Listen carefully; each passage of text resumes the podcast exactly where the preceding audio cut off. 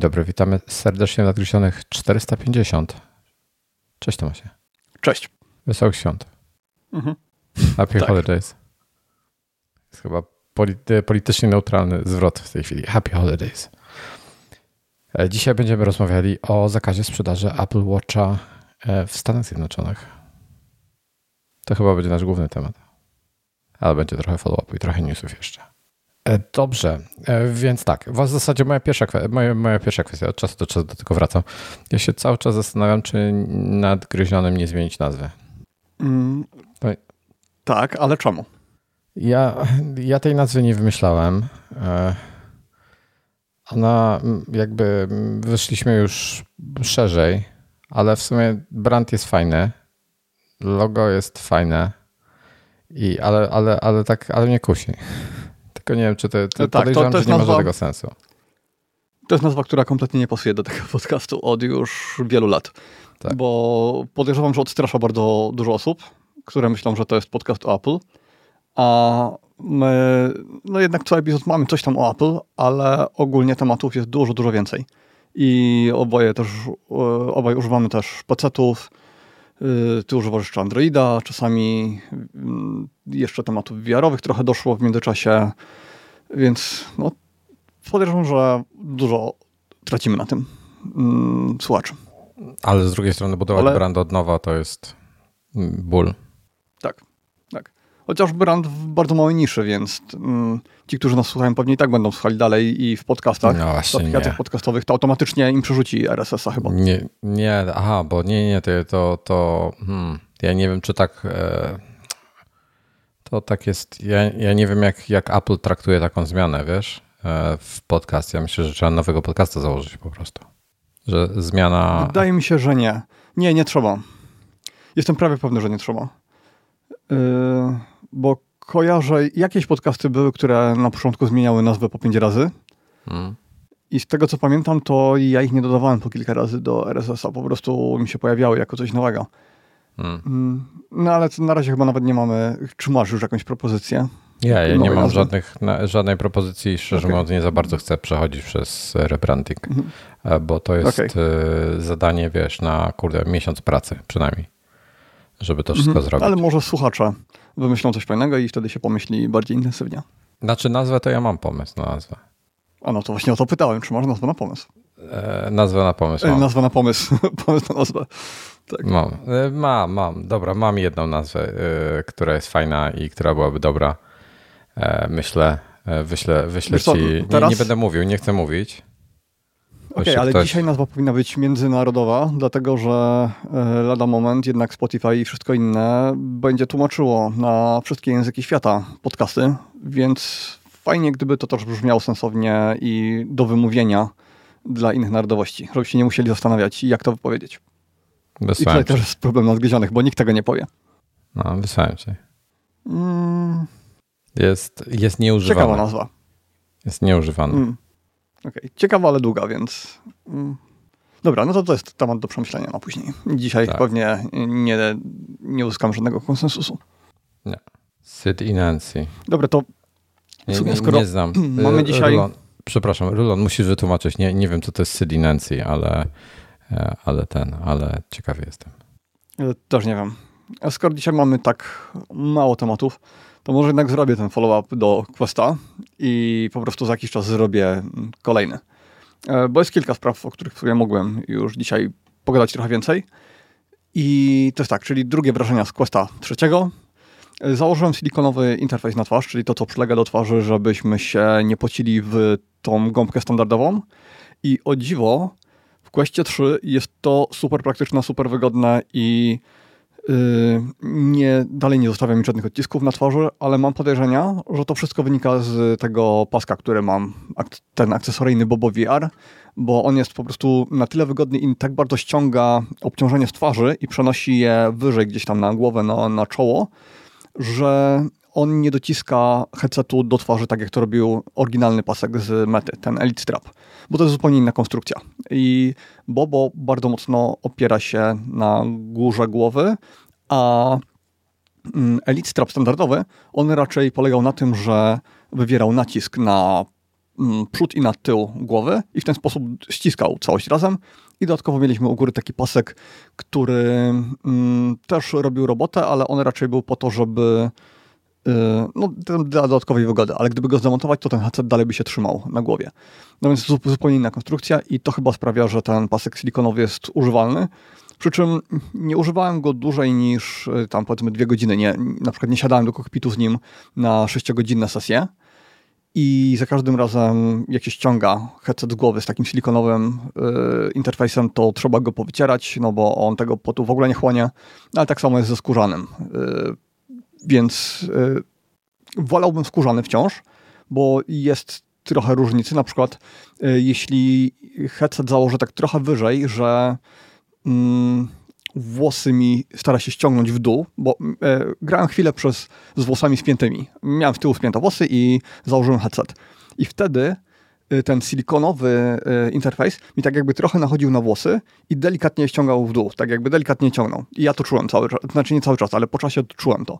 E, w przypadku skórzanego podejrzewam, żeby tak nie było, ale jestem i tak bardzo zaskoczony. I na przykład na takie seanse Beat Sabera, jakichś gierek fitnessowych będę to zakładał pewnie, ale nie wiem, czy to zostawię na stałe, yy, bo myślałem, że to będę za każdym razem ściągał.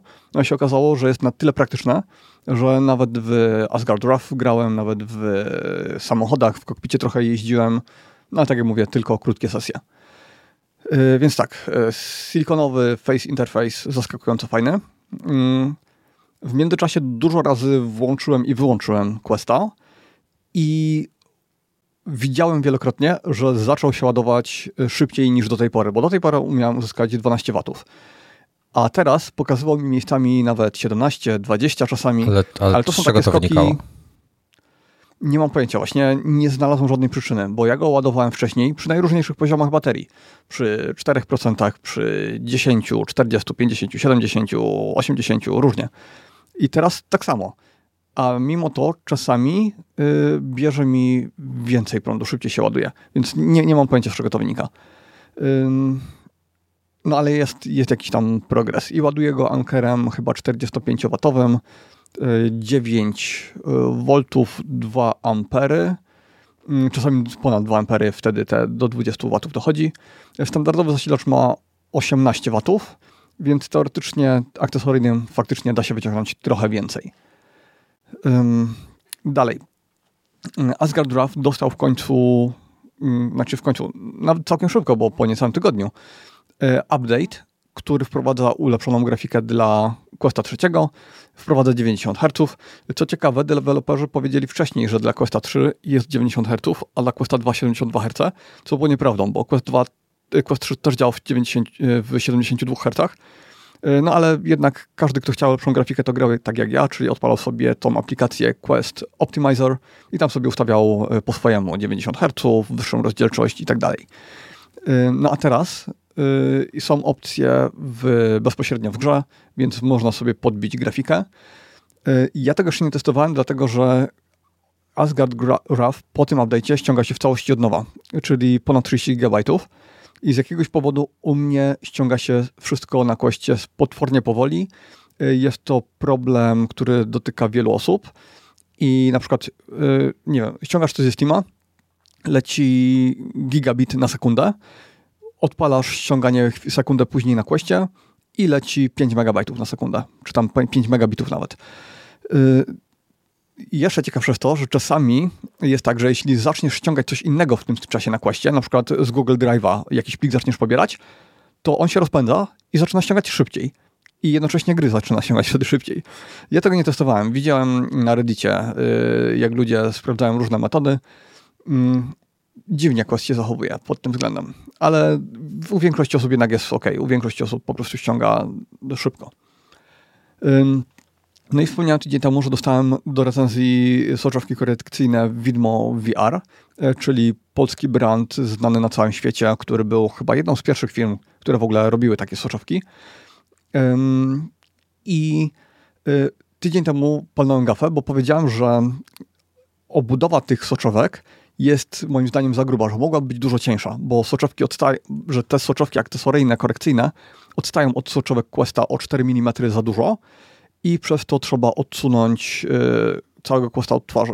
I ja myślałem, że tak nie musi być. I wysłałem mi zapytanie, czy to ze względu na unifikację procesu produkcyjnego, że na przykład grube soczewki i cienkie wstawiają.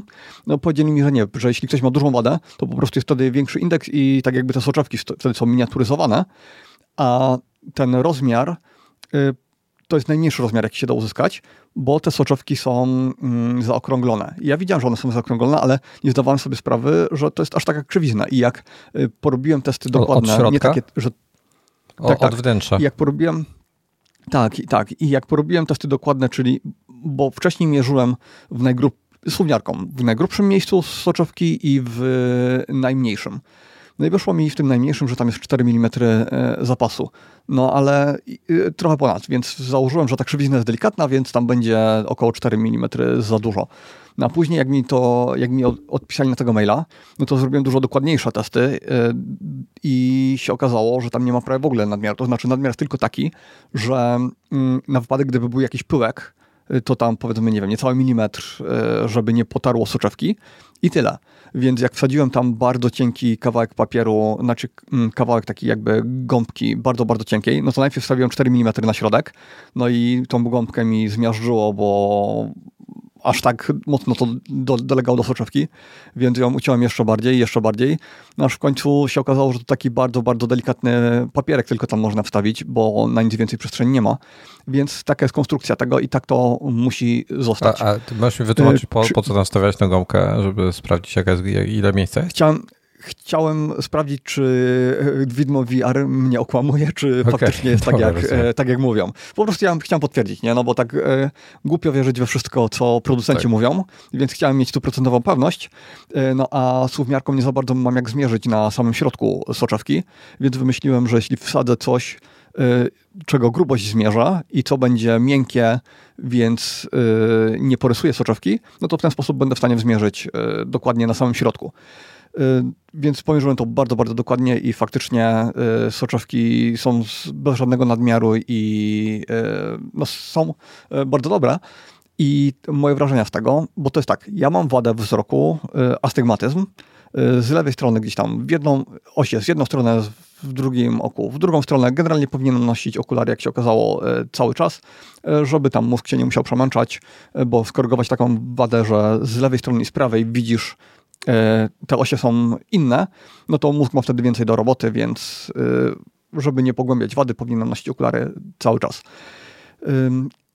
I jak zakładam headset VR, to mam wrażenie, że wszystko jest ostre. Czekaj, e, to znaczy... kto, kto, ci powiedział, że, że nie noszenie okularów pogłębia wadę?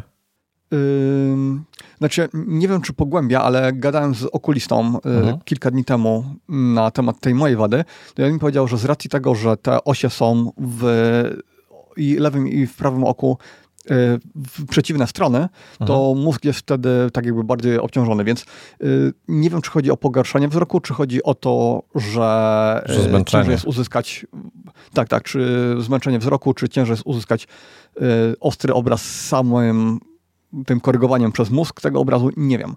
Natomiast zawsze miałem tak, że jak zakładałem headset VR, to no. ogniskowanie w VR jest na około chyba półtory metra. Y, I w świecie rzeczywistym, jak patrzę na coś w półtory metra, to raczej widzę różnicę, czy to, y, przed założeniem okularów i po założeniu okularów. W headsetie VR ta różnica była dużo, dużo mniejsza niż w rzeczywistym świecie. I więc ja okularów nie zakładałem, bo okulary w headsetie nie są zbyt wygodne, szczególnie w tych poprzednich headsetach. Mm, jak się ma duże okulary, no to tym, tym bardziej, no a moje jakoś specjalnie małe nie są. Y, więc ja używałem headsetu bez okularów. Y, ale pomyślałem, że kiedy w przyszłości jakość tych headsetów będzie lepsza, no to chciałbym jednak ją w pełni wykorzystać ale pierwsze wrażenie po założeniu Questa 2 miałem takie, że ja widzę super ostro w tym headsetie, że wszystko jest ok i że nie potrzebuję mm, korekty. Mm, no ale tak czy tak, ze względu na to obciążenie mojego aparatu wzrokowego, czy tam mózgu, nie wiem jak to określić, z tego co mi okulista doradził, żebym zawsze nosił okulary, to stwierdziłem, że soczewki będę chciał y, mieć w headsetie. No i y, założyłem je, nie zobaczyłem dużej różnicy, bo ta wada nie jest jakaś potężna ale jak te kilka dni pokorzystałem cały czas używając w headsetie soczewek i wczoraj na testy je ściągnąłem na chwilę, no to się okazało, że nie, no, że jednak y, powinienem nawet dla samej ostrości mieć te soczewki włożone cały czas, bo nawet przy tej mojej wadzie to jednak robi różnicę. A, a jak ty widziałeś? inaczej, jaką, ile ty masz na, to masz na plus czy na minus i ile? No jest, czekaj, czekaj, to ja muszę teraz receptę y, gdzieś tutaj poszukać. Zaraz ci, zaraz ci powiem.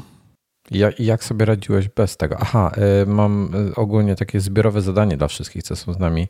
Jak usłyszycie gdzieś w tle jakiś dzwonek u mnie albo coś, to dajcie mi znać. To znaczy, że kurier się dobija, jestem sam, y, więc będę musiał zrobić przerwę i pójść odebrać. Mhm. Okej, okay, no więc ja mam tak. Bez tego radziłem sobie tak, że wydawało mi się, że widzę całkiem ostro i że te okulary jakoś specjalnie dużo nie zmieniały. One zmieniały trochę, mhm. ale nie było to warte tej niewygody, którą dają okulary w headsetie. No ale jak pokorzystałem y, długo przez y, cały mm, tam 5 dni chyba non-stop y, i na żywo, i w headsetie z, tym, z tymi soczewkami, no to jak je ściągnąłem w headsetie, no to stwierdziłem, nie, już nie chcę wracać do używania bez soczewek, bo jednak ta różnica w ostrości jest na tyle zauważalna, że jednak czuję to dość mocno, poza tym to obciążenie tam wzroku czy, czy mózgu.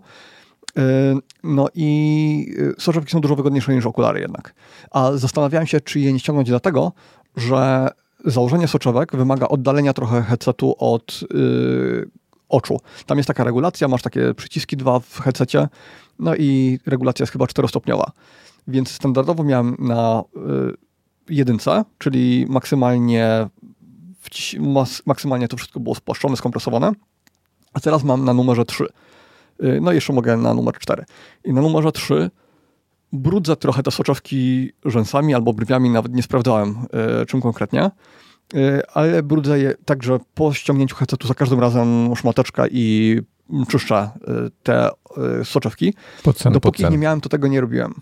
Te, te, teoretycznie mógłbym ustawić na poziom czwarty i wtedy pewnie w ogóle bym nie dotykał. Mm, no ale chcę mieć jak największe FOV.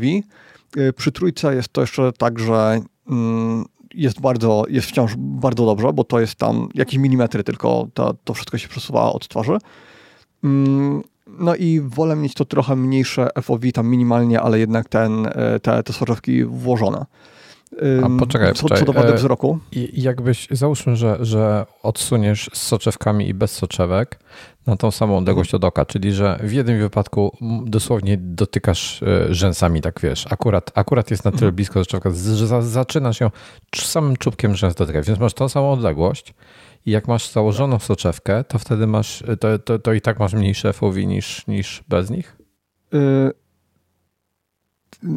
to, to jest tak, że w kłoście trzecim bez soczewek nie umiem, y, ta odległość jest na tyle duża, że nie pocieram już y, swoim ciałem tych soczewek. W kwoście 2 tak było i w kwoście 1 tak było. Dobra, ale, ale FOV, jak założysz soczewkę, czy FOV się zmienia jakiś powod, z powodów z, zmian optyki? Standardowo nie, nie, nie, nie. Jeśli nic nie zmienisz tam, y, jeśli nie przesuniesz tego interfejsu, to nie zauważyłem żadnych zmian. Nie, Dobra, nie widać tych masz, krawędzi. Dalej jest tak samo. A jak nie masz soczewki założonej, to masz na, na ty mówisz, że teraz na trójce jesteś. To jesteś na zero, czy na tak. jeden, czy na czym? Y jeśli nie mam soczewki, no to jestem na jedynce, czyli maksymalnie wszystko ściśnięte. Jeśli okay. mam soczewki, to wtedy oddalam trochę na punkt trzeci. Już rozumiem. Dobra, okay. Musiałbym to sumiarką zmierzyć, ile to jest milimetrów. Mm, sam in... Tylko to jest też takie, że jak oddalisz to mocno, to ten interf to cały headset się oddala o te kilka milimetrów od głowy, więc też ta bezwładność jego może być trochę większa, tym bardziej, że y, te, ta suwnica, nie wiem jak to nazwać, ten element rozsuwany, on nie jest jakiś super stabilny. Tam możesz tym lekko poruszać, to się tak lekko y, chybocze. Y, natomiast tak czy tak, no na pewno jest wszystko mm, pod względem wygody jest o niebo lepiej niż w poprzednich headsetach, które miałem na głowie. Pytałeś o moją wadę wzroku. No to jest tak, o, nie wiem, OD, czy co, co to jest napisane, czyli chyba to jest moje oko prawe, 0,00 e, minus 1,75 x88, czyli krzywizna, e, oś chyba 88 stopni. Ta korekta astygmatyzmu to jest chyba minus 1, e, minus 1,75. No, a w drugim oku mam minus 0,75, minus 0,75, X45, czyli ten astygmatyzm, ta oś właśnie jest mocno, mocno inna. Mm. Czyli i ty masz, to, to ci podpowiem, ty masz mniejszą wadę od mojej, jeśli chodzi o minusy, mhm. ale, ma, ale ja nie mam astygmatyzmu. Więc to mhm. podejrzewam, że ten astygmatyzm ci tam jakieś, jakieś e, U mnie to tylko, utrudnia u mnie życie. jakbym nie miał jakby nie miał astygmatyzmu, to w ogóle chyba nie musiałbym nosić okularów, bo to jest chyba wada na tyle mało, że nie, pewnie bym jej nie zauważył. Ja myślę, że to znaczy to, to jeden, no mówisz 1,75? 1,75 0,75. A na drugim miałeś 1,75, czytałeś? Na drugim miałem 0,0. 1,75 to mam już później ten dalszy punkt, czyli to chyba co jest do astygmatyzmu. A, okej. Okay. No nie, 0,75 to to byś spokojnie bez okularów sobie poradził. Mhm. Myślę. Tak. Znaczy pewnie będzie no wkurzało i... trochę, ale, ale no i okulary. IPD, tak, i IPD y, zmierzone przez optyka mam 67, czyli mieści się to w tej regulacji Questa. Y, większość osób ma około 64 nie widzę dużej różnicy, czy ustawię na Questie 64 czy 68, jest w miarę, jest tak samo na Questie 1, to była ogromna różnica, bo tamten sweet spot tylko na samym środku był dobry, więc jeśli przesunąłeś soczewkę chociażby minimalnie, no to już traciłeś ostrość. Quest trzyma soczewki ostre prawie wszędzie, więc dużo ciężej jest zauważyć, znaczy właściwie wszędzie, no, tak, na całej powierzchni są ostre, więc ciężej jest zauważyć jakąś wadę, natomiast no, powinno się ustawić bardzo dokładnie mimo wszystko. Um, jak iPhone'em mierzę sobie IPD, to mi pokazuje, że mam rozstaw oczu 64 mm. Czyli jeśli Face ID robi mi pomiar y, oczu, no to wtedy mi wychodzi 64. Y, co dalej? Y, te soczewki mm, czy założone, czy ściągnięte, nie widzę żadnej różnicy w obrazie. To znaczy, one w żaden sposób nie zauważyłem, żeby negatywnie wpływały na obraz. Y, żeby, nie wiem, żeby kolory były stłumione, żeby refleksy świetne mnie nagle zaczynały razić, że mm, generalnie jedyna wada, jaką zauważam, no to jest to, że muszę trochę oddalić ten interfejs twarzowy i tyle. Y, gdyby nie to, to nie ma szans, żebym w ogóle był w stanie powiedzieć, czy te soczewki są założone, czy nie. Y, poza tym, że, no, że widzę przez nie lepiej. No, jeśli ktoś ma dużą wadę wzroku, no to dla niego to będzie game changer zupełny, bo y, okulary. Y, z okularami jest kilka problemów. No, między innymi to, nie wiem czy w, Questie 3 też y, będzie to na tyle widoczne, jak w Questie 2, ale y, parowanie, nie? Parowanie szkieł headsetie to jest problem, no a jak masz okulary, no to może ci się zaparować i, sam, i same okulary, a później jeszcze się mogą zaparować te szkła z headsetu. E, szczególnie w grach typu Beat Saber, tam gdzie dużo się ruszasz. E, można zarysować e, soczewki, jeśli okulary będą za blisko. Mm, ja nie wiem, w jaki sposób zarysowałem moje okulary Quest, przy Questie 2 w czasach, kiedy miałem Questa 2. Podejrzewam, że być może dlatego, natomiast nie widzę rys na moim headsetie, więc nie wiem. Używałem trochę w okularach, ale było to na tyle niewygodne, że stwierdziłem, dobra, wolę, wolę używać y, bez. Mm, no i teraz wiem, że po prostu w każdym kolejnym headsetie, gdybym y, kiedyś zmieniał, no to też soczewki będę zakładał, no i gdybym kiedyś się doczekało Apple Vision Pro, to też na pewno te soczewki bym założył. Nie, nie bawiłbym się w okulary. Cena takich soczewek zależy od tego, jaką masz wadę wzroku. Y, może ja sprawdzę, jaka jest minimalna kwota. Y, teoretycznie istnieją jakieś zamienniki, takie tanie szkła, które można kupować na AliExpressie. Z nimi jest problem, bo one są robione bardzo... Mm, one nie są dopasowane konkretnie do twojego wzroku. Dokładnie tylko to jest tak mniej więcej. Na przykład korekta minus 75 y, i tyle. Te skoki między korektami są bardzo duże. Y, nie ma korekty astygmatyzmu. Mm, no i jakość tych szkieł prawdopodobnie też będzie dużo gorsza, bez powłok antyrefleksyjnych i tak dalej. Powiedz mi jedną rzecz. Jak ty, jak ty poszedłeś do okulisty, to czy tego prosiłeś po jakoś specjalnie pod VR jeszcze dodatkowe jakieś parametry, czy, czy nie? Y, ja z nim dużo gadam o VR-ze, ale recepta jest ta sama, co na zwykłe okulary. Na takie do patrzenia standardowego, nie do czytania, nie z bardzo bliska, tylko standardowe okulary, to y, właśnie to samo będziesz miał w headsetie.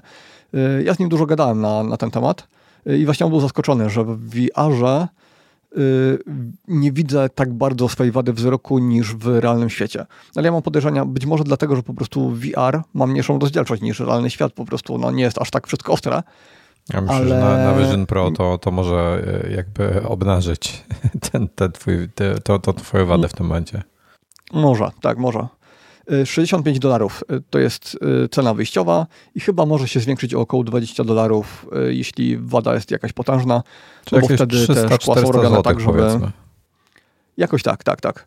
Y, pamiętam, że jak jeszcze miałem Questa pierwszego i się na tym zastanawiałem, to to, mm, to, to było chyba w okolicach 85 dolarów, y, bo wychodziło mi tam, że niecałe 500 musiałbym zapłacić.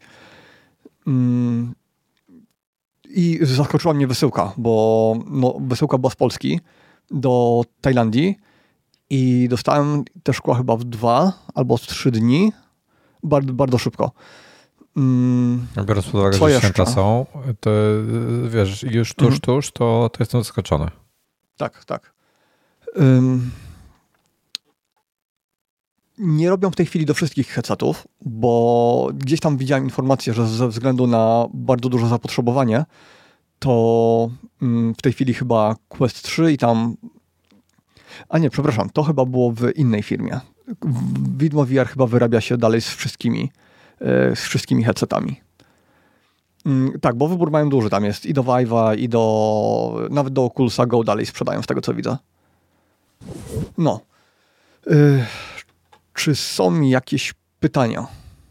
Yy, w ogóle bardzo, też dodam, że bardzo wygodnie się to czyści. To znaczy, yy, bo to różne szkła, mm, różne powłoki, niektóre się czyści bardzo łatwo, niektóre zostawiam smugi takie, że jest to ciężko y, doczyścić, a to potrafię praktycznie na sucho, wiesz, jak tam dotykam tymi rzęsami, tam zostaje jakiś tłuszcz, to później przecieram to mikrofibrą, nie muszę jej pryskać niczym, po prostu robię przetarcie i wszystko znika, więc y, to dla mnie też jest duża zalata. A dlaczego? Skąd, skąd masz pewność, że wszystko znika? Nie, kurde, tłuszcz tak po prostu musi zostać jakaś tam warstwa. Tak od jednego no, przetarcia. No, znaczy, wiesz, Czy mm, znaczy jednego nie, znaczy, tak jest przez, przez sekundę widać. gdzieś tam sobie, no może tak, ale w sensie jak patrzę przez te soczewki, są krystalicznie czyste, więc wydaje mi się, że jest ok. Poza tym, no i ja mam w razie czego tą wanienkę e, ultradźwiękową, więc być może tam raz na jakiś czas wrzucę te soczewki do niej, tak jak robię z okularami, ale póki co nie widzę żadnej potrzeby, bo one są też tak zrobione, że mm, w okularach jak czyszczę je tak standardowo szmatką, to y, ten brud często jest spychany do krawędzi i przy tych krawędziach coś tam zostaje i nie, nie umiem tego tak wydobyć perfekcyjnie. No, tych, te soczewki są zrobione tak, że te szkła praktycznie nie, nie ma wokół nich nic takiego, co by ten brud zatrzymywało, więc bardzo wygodnie mi się je czyści. Yy. Znaczy, że, no, jestem zadowolony. Jakby one jeszcze były takie ultra cienkie, że nie trzeba by tego oddalać od twarzy w ogóle, no to byłby ideał. Ale tak czy tak jest to dużo lepsze niż, niż okulary, więc no, ja jestem zadowolony. Suchy się ciebie pyta, czy grałeś PC VR i coś pisze o różnicach w cenach między mhm. um, te, tego Boba VR, ale nie napisał jaka jest różnica. E, ale pyta się ciebie, czy grałeś coś w PC VR, czy cały czas natywnie na Meta 3 i e, bardzo chwali imersję przez Virtual Desktop w Assetto Corsa. W Assetto Corsa nie grałem, grałem w Project Cars 2, yy, dlatego, że tam jest dużo torów, bardzo dużo samochodów do wyboru, a w Assetto Corsa grałem tylko chwilę i widziałem, że tam trzeba dokupować różne rzeczy osobne i, i że jest dużo mniejszy wybór, więc ja ciągle w tego Project Cars 2 yy, Grałem w Half-Life Alyx oczywiście, bo to jest standardowy test, żeby sprawdzić jak wszystko wygląda. Yy, grałem w Pistol Whipa, którego mam też na, natywnie na Questa, ale kiedyś było tak, że jak się grało bezprzewodowo z komputerem, to te opóźnienia były na tyle duże, że w gry takie szybkie jak Beat Saber, jak yy, właśnie Pistol Whip, bezprzewodowo nie dało się grać tak komfortowo jak natywnie. No teraz nie byłbym w stanie powiedzieć, że to leci przez Wi-Fi. Yy, działa to tak sprawnie, żadnych opóźnień nie czuję, w ogóle kompletnie nie, zero. Nie, nie wymieniłeś routera na 6E jeszcze? Y, na 6E nie, ale mam Wi-Fi 6 meszowe 2,4 y, giga, y, gigabita mm, po, po Wi-Fi może lecieć. I mam pełny zasięg w całym mieszkaniu, więc to też dużo daje pewnie, ale dużo też daje to, że Virtual Desktop został mega dopracowany w międzyczasie i dodali też H265, dodali H265 później nawet 10-bitowe, które zmniejsza dodatkowo bundling, i do gier, które nie są szybkie, dali kodek AV1, ale do tego trzeba mieć e, NVIDIA z RTX serii 4000. Y, ale do wyścigów to tak czy tak, do takich gier szybkich, to tak czy tak H265 10-bitowe, y, ewentualnie H264. No i szok, jak dobrze, jak dobrze to działa. Half-Life Alyx czasami mi coś przytnie mm, w Virtual Desktop. Nie wiem, z czego to wynika. Czasami muszę zrestartować komputer, zanim zacznę grać w Alixa. I y, Alix tak jakby też nie czyści mi pamięci VRAM z karty graficznej. Więc jak uruchomię Half-Life Alyx kilka razy pod rząd, to wyświetli mi komunikat, że mam za mało VRAMu, a mam 24 Serio? giga. Czyli co, gdzieś no. blokuje i nie zwalnia? Tak jakby od lat istnieje ten problem, tak, tak. Y, więc wtedy wiem, że jeśli coś mi przycina, no to muszę uruchomić na nowo komputer. Y, ale wydaje mi się też, że Alix działał mi nawet wtedy, kiedy mi przycinał na Virtual Desktop, to przez Steam VR działał lepiej. I nie przez Steam VR, przez Steam Linka działał lepiej, czyli przez tą nową metodę łączenia się z, z komputerem. Mm, ale generalnie bezprzewodowe łączenie się z headsetem poszło na tyle do przodu, że dzisiaj jest lepsze niż kablowe. Bo jeśli ktoś ma tą NVIDIA 4000 RTX-a, to z kodekiem AV1 y, koleś z Digital Foundry powiedział, że y, nie jest w stanie rozróżnić połączenia DisplayPort od AV1. Oczywiście przy dobrym routerze, przy dobrym Wi-Fi. E, to jeszcze powiedz może, jaki, na jaki, jaki meszowy router się skusiłeś, bo pewnie będą pytania o to. Mm, ja mam Deco X60, czyli TP-Link Deco X60. Możemy z tego też zrobić w sumie temat odcinka, jeśli, bo to jest taki temat przykładany od dawna, więc jeśli będzie więcej czasu, to możemy dzisiaj o tym pogadać, jeśli nie, to, to kiedy indziej. Nie, to, to na następny możemy zrobić, bo ja mam, mhm. ja, ja, bym chciał dzisiaj się zamknąć tak do godziny 11, max 11.30. Okay. E, mam jeszcze inne zobowiązania. No, ale to, to osobno chętnie o tym jeszcze pogadam w takim razie, bo zawsze ludzie się pytają, dużo ludzi nie ma w ogóle jeszcze dzisiaj Wi-Fi 6. Ja, ja mam Wi-Fi 6, a z kolei jestem na tym na. Um, Jezu, jak się mój router nazywa? Czekaj, aż sprawdzę. Ty masz takiego transformera gigantycznego pająka, a, tak? Taki, a. odstają mu te odnóża, takie anteny dużo. Tak, to jest, e, to jest Asus um, 11000 on się chyba nazywa. E, tylko teraz się pojawiła e, to Asus um, Archer 11 tysięcy to jest TP-Link. Czy to jest TP-Link? Okay. Tak, tak, tak, to jest TP-Link.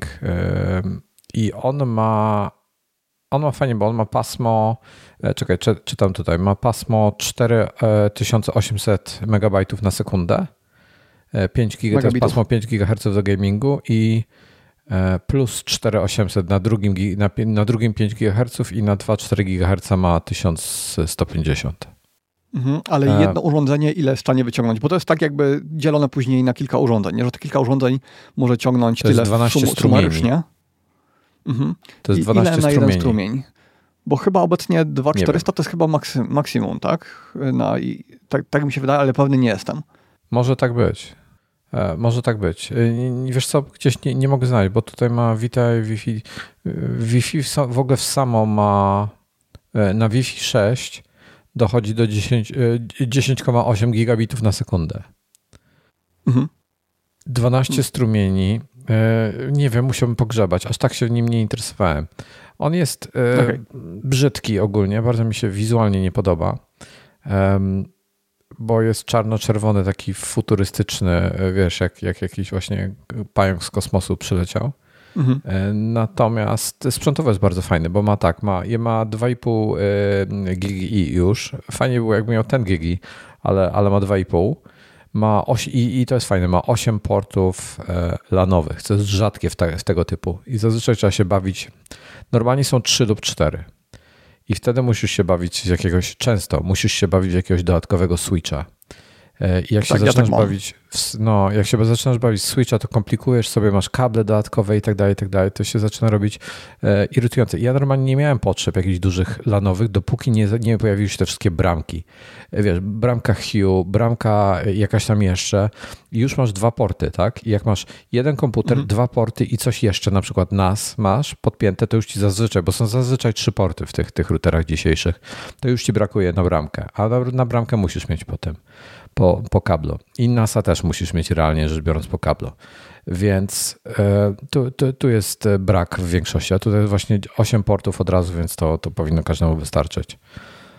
Um, no, e, ale nie mam mesza z kolei zrobionego. Natomiast wiesz, mam centralnie umieszczony, więc zasięg mam na tyle dobry, że nie potrzebuję tego mesza, chociaż e, e, wiesz, pewnie, pewnie gdybym gdzieś tam na przykład na, teraz na Steam Decku jak, jak gdzieś bym streamował, czyli przez Steam Linka bym leciał, to być może byłby zysk tego, że miałbym mesza. Ale nie testowałem, mhm. więc nie wiem. Tak, no właśnie ja teoretycznie też mógłbym mieć y, jeden router na samym środku i brałem to pod uwagę, tylko z racji tego, że z wielu korzystam w różnych pomieszczeniach, to chciałem mieć pewność, że będę miał y, maksymalny zasięg w każdym miejscu. Y, wcześniej używałem przez, miałem jakiś czas Asusa AC, nie, nie pamiętam jego modelu, coś tam 66. Mhm. U, chyba U66, coś tam, nie pamiętam. No i to był też bardzo dobry router, natomiast on z czasem mi coraz gorzej działał. I w pewnym momencie chciałem mieć, i on nie miał Wi-Fi 6, więc w pewnym momencie kupiłem y, Huawei'a Honor 3 router, którego używa, chciałem używać go tylko do VR-u. Właśnie on był tylko po to, żeby mi streamować Virtual Desktop mhm. y, i to dało dużą różnicę wtedy, dużą poprawę. Bo generalnie jeśli ktoś ma Wi-Fi 5, a nie Wi-Fi 6, no to mhm. wtedy jest taki problem, że y, powinieneś mieć na tym Wi-Fi 5 tylko jedno urządzenie, tylko tego Questa, bo jeśli masz drugie urządzenie, to mhm. transfer jest automatycznie obcinany o połowę i to robi bardzo dużą różnicę. Tak naprawdę Quest i tak nie wykorzystuje tego w pełni, w pełni tego transferu, no ale mimo wszystko streaming wtedy y, traci na jakości i potrafi się ciąć. Więc z, założyłem to Wi-Fi 6, no ale to, ten Honor się okazał na tyle dobry, że Mm, podpiąłem później do niego też dużo innych urządzeń. No, z racji tego, że to było Wi-Fi 6, a nie 5, to mogłem to zrobić bez obawy o jakość połączenia. No ale ostatecznie podpiąłem to deko i zrobiłem sobie sieć po prostu taką już, żeby wszystko było idealnie. To jest to też to, co Suchy pisze, że pisał, że miał mesza na Wi-Fi 5, a jak wymienił router na Wi-Fi 6, to że okazał się tak mocny, że zlikwidował mesza. Ja robiłem w pewnym momencie testy, zanim się przesiadłem na tego TP-Linka, tego e, AC, ja chyba mówiłem, AC 11000. On chyba jest teraz, e, jakby dali tą samą nazwę, tylko z wariant, wariant drugi, czy rewizja druga. Nie, nie pamiętam, czym się różni, nie, nieistotne. Jakieś tam delikatne zmiany są, pewnie jest ciut lepsze od tego mojego. I, I, miałem taki moment właśnie, jak były, jak były jeszcze Wi-Fi 5, bo miałem taki, taki moment, że testowałem jakieś różne właśnie Wi-Fi 6, e, tfu, e, mesze testowałem i tak dalej. Chciałem sobie poprawić zasięg, bo e, pojawiło się w mojej okolicy jakieś tam dodatkowe zakłócenia i tak dalej. Chciałem trochę to po wszystko poprawić. I powiem Ci, że jak przetestowałem właśnie tego TP-Linka, to jako pojedynczy router, to mi dawał właśnie to, to, to, tak mocno, wiesz, wszędzie siał, że Zero tego, mhm. zero zasięg, zasięg wszędzie był dużo, dużo lepszy i się zostałem z nim na razie. Do, jakby nie mam e, w tej chwili zastrzeżeń. No, e, z mojej strony tyle. Okej, okay. no to o routerach generalnie to chyba tyle, o Widmo VR. Nie wiem, czy jakieś pytania masz? Ja, ja nie mam. E, fajnie, że, że polska firma robi takie fajne rzeczy. Tyle, tyle mogę skomentować. No dobra, to przechodzimy dalej. Y, to może jeszcze odpowiem na pytanie na czacie, czy wykorzystałem w końcu do czegoś tagi NFC. No to to też tematy, o których dyskutowaliśmy, te, te zastosowania, które podawałem w nadgryzionych, plus na przykład y, ja co trzy miesiące muszę zgłosić, gdzie aktualnie mieszkam w urzędzie imigracyjnym, więc sobie przypiąłem tag NFC do paszportu, przykleiłem i od tej pory za każdym razem, jak biorę paszport, żeby zrobić to zgłoszenie, przykładam telefon do niego, Y, i klikam sobie, kiedy kolejny raz mam y, zrobić ten raport i jest skonfigurowana automatyzacja taka, że automatycznie mi wtedy tydzień wcześniej przypomina, żebym sobie to załatwił na spokojnie. Mm, poza tym chyba wszystko po staremu, czyli gdzieś tam przy pilocie do uruchamiania aplikacji Harmony, przy odkurzaczu do informowania, kiedy mam wymienić śmieci, przy głośnikach do robienia AirPlaya błyskawicznego. No, jakieś tego typu rzeczy. A, ale zlikwidowałem, bo ustawiłem sobie też w sypialni, że odk jak odkładam telefon y, po 20 chyba czwartej na ładowanie MagSafe, to żeby mi przełączało tryb domu jak na nocny. I wtedy światła się zachowują inaczej, głośniki się nie uruchamiają automatycznie, jakieś takie rzeczy się zmieniają. Ale to mi się nie sprawdziło, bo okazało się, że czasami idę do sypialni y, nie, nie po to, żeby się kłaść już na dobre spać i odkładałem ten telefon na MagSafe'a, no bo po prostu z tym trybem standby, który wprowadzili w iOSie najnowszym, jest to, jest to wygodne. Mm, I wtedy automatycznie mi się przełączał tryb nocny, dlatego mi się to nie sprawdziło. Mam follow do swojego zegarka, do Apple Watcha. Po e, teraz tym ostatnim update'cie, co był, pierwszy raz dzisiaj rano mi się Apple Watch naładował do 76% czy coś, tak jak, jak wcześniej.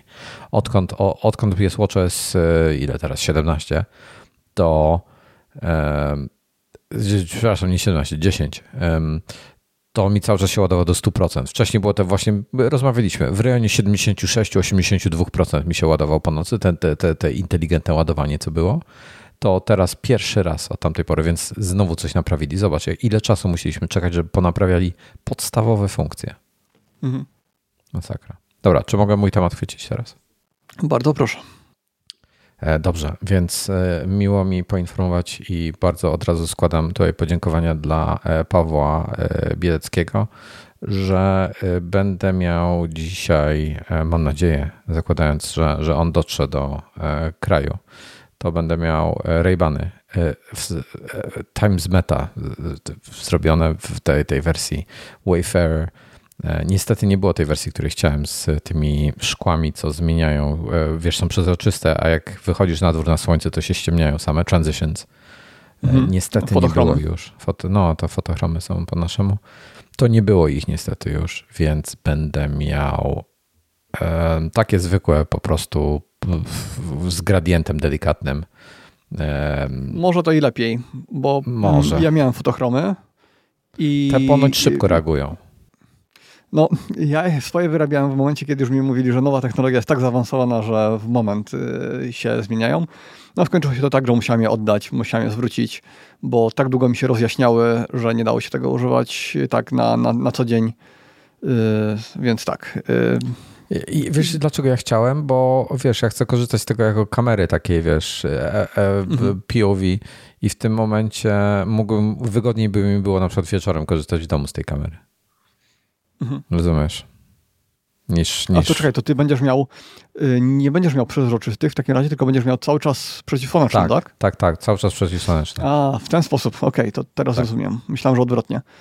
Y, no dobra, y, i to będą te, czyli to są te rajbany ze zintegrowanym AI, które właśnie chyba w końcu wchodzi w fazę testów, czyli możesz na coś spojrzeć i poza nakręceniem filmu, poza zrobieniem zdjęcia, będzie ci to mogło opisać Y, elementy, które widzisz, tak? Czyli na przykład A y, widzisz to... samochód, zapytasz się, co to jest i on ci powie, co to jest. To, to się okaże, to zobaczymy, jak to będzie działało. Czy ja w ogóle będę chciał z tego korzystać? No, nie, w, teorii, nie, w teorii. No, mhm. w teorii. Nie, nie, nie wiem, zobaczymy. Um, to są, e, dobra, parę pytań, bo widzę, że się zaczęło, w, w czacie jest, są pytania. Ile kosztują w Stanach? E, wejdź sobie na rayban.com USA chyba się wchodzi i masz tam cennik jest od chyba od 300 299, to jest bez, e, bez podatku stanowego u nich, do nie pamiętam, chyba 400. E, w euro jest to chyba od 300 albo 330 euro do 400 euro za transitions. Chyba, chyba 400 euro są transitions, albo 380, coś takiego. Gdzieś przedział mniej więcej 300-400. Mniej więcej. Kurczę, dobra cena. Jak za, coś, jak za coś takiego, to jest dobra Słuchaj, cena. Raybany kosztują około 200 dolarów, takie wiesz, yy, nawet więcej jak masz z polaryzacją, bo polaryza ja, ja wziąłem, mhm. moje będą z polaryzacją, ja wziąłem z polaryzacją. Znaczy, zdziwiłeś mnie, że istnieją przeciwsłoneczne bez polaryzacji, chyba już się nie, nie robi istnieją, takich. oczywiście, się, nie, wow. robi się połowa nigdy bym, nigdy bym takich nie wziął. No, mhm. możesz mieć bez polaryzacji, więc ja wziąłem z polaryzacją i polaryzacja była chyba dodatkowo 20 euro, czy coś takiego. Um, więc wiesz, biorąc pod uwagę, że Raybany kosztują około 200, 200 z hakiem euro, 200, 230, to realnie płacisz jakieś 100 euro ekstra za, te, za tą całą elektronikę, za te kamerki, e, za, za tą tak, no całą no resztę. Super cena, tak jakby oni za bardzo nie chcieli na tym zarabiać, tylko jakby chcieli zdobyć rynek jak najszybciej. Tak, ja, e, można tak, można robić zdjęcia, można robić wideo, można streamować, live streamować. E, live streaming jest tylko na YouTube'a. Obraz ma nietypową rozdzielczość, bo ma 1920 pikseli w pionie, 1440 na szerokość. Ale czekaj, czekaj, czy Meta zrobiła y, okulary, które nie streamują na Facebooka ani na Instagrama, tylko streamują na YouTube'a? Ja, ja powiedziałem YouTube'a? Tak. Instagrama. Przepraszam. Okay. Nie, nie, nie można streamować na tego. Można streamować tylko na Instagrama chyba, z tego co, co zrozumiałem. Teraz tak. Rozdzielczość jest jaka jest, więc raczej na YouTube'a to się nie nadaje, bo właśnie już myślałem o tym, że się na, na YouTube'a nie nadaje, bo będziesz miał, będziesz musiał skropować w pionie i realnie masz max 1440 pikseli na szerokość. Więc jak robisz 4K coś, no to to masz za małą rozdzielczość, będziesz musiał upskalować. E, to jest pierwszy problem. Drugi problem jest taki, i, i te, o tym w sumie nie wiedziałem. I gdybym o tym wiedział, bo jakoś tak mnie to ominęło, gdybym o tym wiedział, to nie wiem, czy bym je zamówił, ale jest 60, 60-sekundowy limit na klipy wideo. Mhm. I chciałbym, żeby tego nie było. Bo, e, bo do jakichś samochodowych tematów by mi się to bardzo przydało. Jako, jako wiesz, taki, taki jako druga kamera widok z oczu kierowcy. Więc szkoda. Szkoda bardzo. I, i zobaczymy. No, wziąłem, wziąłem z ciekawości, zobaczymy, jak to się będzie spisywało. Um, dzisiaj muszę jechać, jadę dzisiaj e, poza Warszawę dosyć daleko, żeby je odebrać, bo on e, przelatuje dzisiaj właśnie wieczorem, więc e, pojadę go spotkać się z nim na lotnisku i nie będę mówił jakim, ale jakieś tam jakieś trzy godziny jazdy mam w jedną stronę, więc spędzę parę godzin w samochodzie dzisiaj, ale, ale następny odcinek będę miał Raybany od mety. No. Tak, one są tylko w Stanach Zjednoczonych dostępne, dlatego tyle kombinowania. Nie, nie, Dużo osób je chce. Są w Europie, są w Europie już dostępne. Co? Są w Od Europie. Kiedy? Od jakiegoś Gdzie? czasu. W jakim kraju? Na przykład w Hiszpanii. Ja byłem w Portugalii teraz. Jak ja byłem w Portugalii, to już były dostępne, ale w Portugalii jest zakaz sprzedawania e, tego typu produktów. Nie możesz mieć tego typu kamery w okularach. To jest nielegalne zgodnie z ich prawem, jeśli chodzi o prywatność i tak dalej. Więc oni w Portugalii są mhm. zakazane. E, więc ja nie mogłem sobie sprowadzić z Portugalii, ale właśnie tutaj Paweł jest w e, Hiszpanii i z Hiszpanii przywozi. Okay. Dobra, teraz tak, Suchy pisze, że na stronie Mety nie są dostępne, może trzeba brać od Raybana. E, na stronie Mety są niedostępne, nie bierzcie, bierze się ze strony Raybana po pierwsze, z Rayban, ray-ban.com slash nazwa kraju, czyli na przykład Włochy to jest Italia, a może Italy, może po angielsku pisane, slash Spain na przykład i tak dalej. I teraz tak, bardzo szybko i bardzo często, jak wejdziecie na jakiś model, może być napisana cena, a może się pojawić napis, że niedostępne. Potem zrobicie refresha 5 minut później i będzie. Oni na bieżąco, dosłownie z minuty na minutę refreshują stan magazynu, bo to schodzi bardzo szybko i są jakieś dostawy, więc to się cały czas zmienia tam, czy coś jest dostępne, czy coś nie jest dostępne. E, więc powinniście, no po prostu cierpliwości poszukajcie sobie. Natomiast y, musicie to kupić w jakimś tam kraju, w sensie nie przyślą tego do Polski, także w Polsce tego nie kupicie. E, w Niemczech nie wiem, czy są. Tutaj pytanie o Niemcy jest. E, ja, Paweł, jak wspominałem, z Hiszpanii mi przywozi. Także są. Teraz tak, jest problem w Polsce. One nie działają, nie, da się, bo one do, do obsługi potrzebują aplikację MetaView od, e, od Mety. O, Jan pisze, że są w Niemczech i będzie je miał. Super. Teraz tak. Są, um, są obsługiwane przez tą aplikację MetaView i ona jest o tyle kłopotliwa, że ona nie jest dostępna w polskim App Store. Więc procedura jest taka. Po pierwsze, musicie mieć, e, możecie przez internet sobie zamówić, e, założyć, w sensie przez komputer, e, założyć sobie Apple ID, na przykład w UK albo w Stanach, albo gdziekolwiek indziej i zakładacie sobie to konto, loguje, e, wchodzicie do App Store'a, e, nie dotykacie iClouda, wchodzicie do App Store'a na telefonie, w, na mordkę w górnym prawym rogu klikacie, na sam dół zjeżdżacie, wyloguj się, logujecie się na nowe konto, pobieracie aplikację, wylogowujecie się znowu i logujecie się znowu na stare konto i macie jedną aplikację na innym koncie. I teraz tak, jedyny problem jaki będziecie mieli, że ta aplikacja jak będziecie przenosili się na nowego iPhone'a, to albo wyskoczy e, informacja z prośbą o logowanie się do alternatywnego App Store'a, bo e, nie może pobrać aplikacji jakby bez tego logowania, e, albo powie ci, że i jakaś tam te aplikacje z tego innego App Store'a nie mogą być pobrane i że musisz wtedy wejść, po jak już się otworzy telefon na nowym na iPhone 16. Wejdziesz sobie w App Store'a, będziesz musiał się przelogować na drugie konto, pobrać te aplikacje i znowu wrócić do polskiego. Okej, okay, czyli nie ma nic na zasadzie, że zdjęcia są usuwane i pobierane od nowa. E, nic tego typu nie, się nie, nie wydarzy. Nie, nie, nie. To jest tylko, znaczy to jest tak, inaczej. E, Nie, nie, nie, nie musi być, bo to jest tak, konto Apple ID, e, Apple ID dla iClouda jest inne od iCloud, od App Store'a. Czyli jeżeli, jeżeli jesteście, jesteście w sytuacji, że macie jedno do wszystkiego, czyli do e, iClouda i do App Store'a, to jest to super macie. Ja mam różne, bo ja byłem jeszcze w tym, z, z tego pokolenia, że nie było iClouda i nie można było App Store'owego, y, trzeba było, jak, jak, jak powstał pierwszy iCloud, a w zasadzie .mac, a potem .me, czy tam y, czy jak oni tam nazywali go, to trzeba było założyć nowe konto na te wszystkie usługi. Więc ja miałem osobne konto do tego i osobne konto do App Store'a i teraz używam osobnych kont. E, jeżeli macie iClouda i App Store'a wspólnego, to po prostu wchodzicie też do App Store'a i się wylogowujecie, ale iClouda zostawiacie. Tylko z App Store'a was wyloguje i tam się zalogujecie tym nowym kontem tam z innego, e, z innego kraju. A co z aktualizacją tego programu? Jeśli się wylogujesz z tego. E, On się powinien aktualizować, z, tego co się orientuje. Okay, ale kiedyś tak może, tak nie było. Kiedyś wyskakiwał może, komunikat z błędem. Mm, ale to, to możliwe, że trzeba coś, się przelogować. Ktoś na czacie donosił, że to zostało poprawione, dlatego hmm. dopytuję, bo chyba teraz już jest lepiej. To ja mam prośbę w takim razie. Y, jeżeli ktoś z Was korzysta y, na bieżąco y, z. Przepraszam, odpiszę tylko.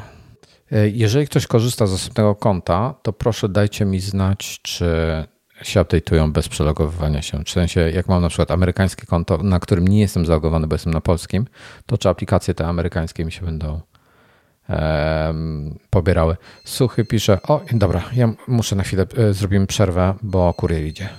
Okej, okay, przerwa.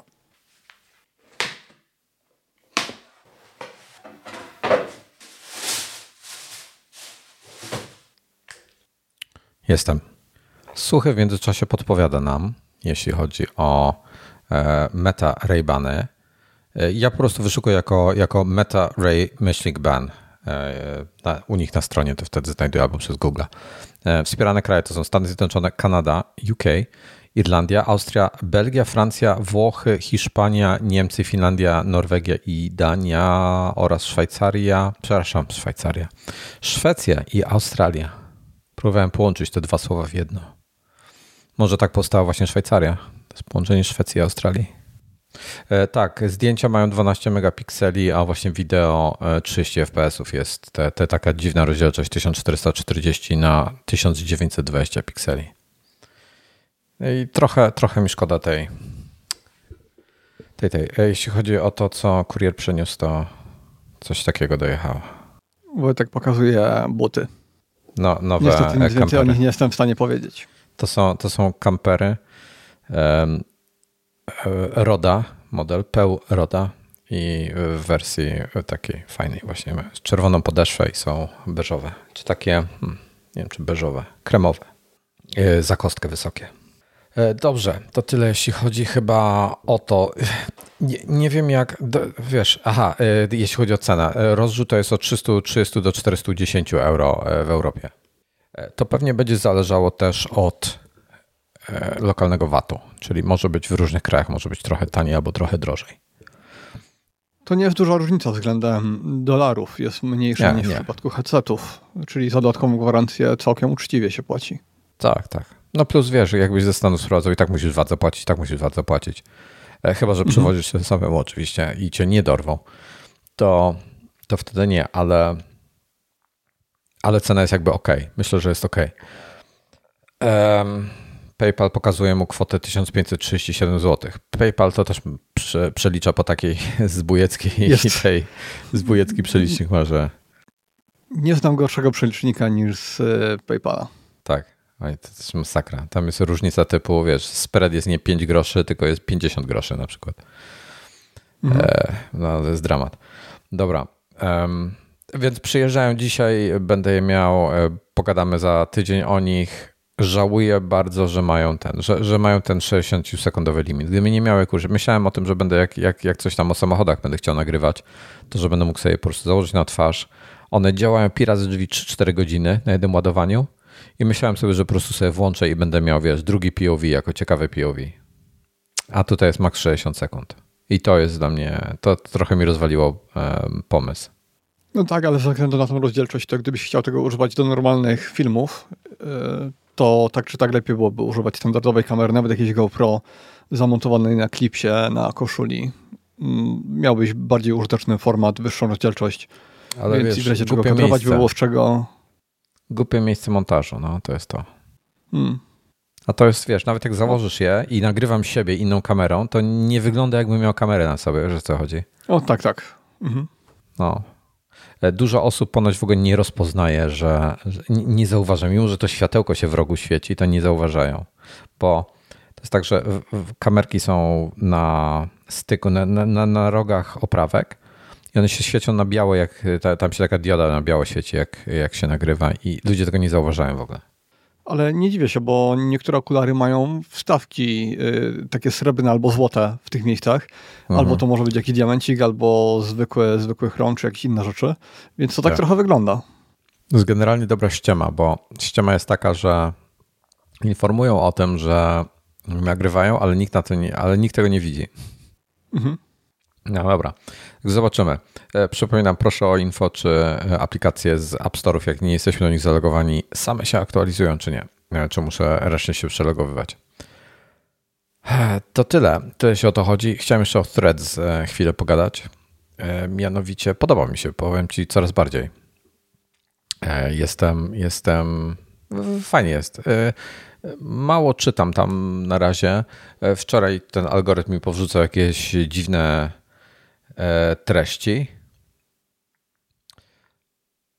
E, ale jest fajnie. Czy można używać bez algorytmu?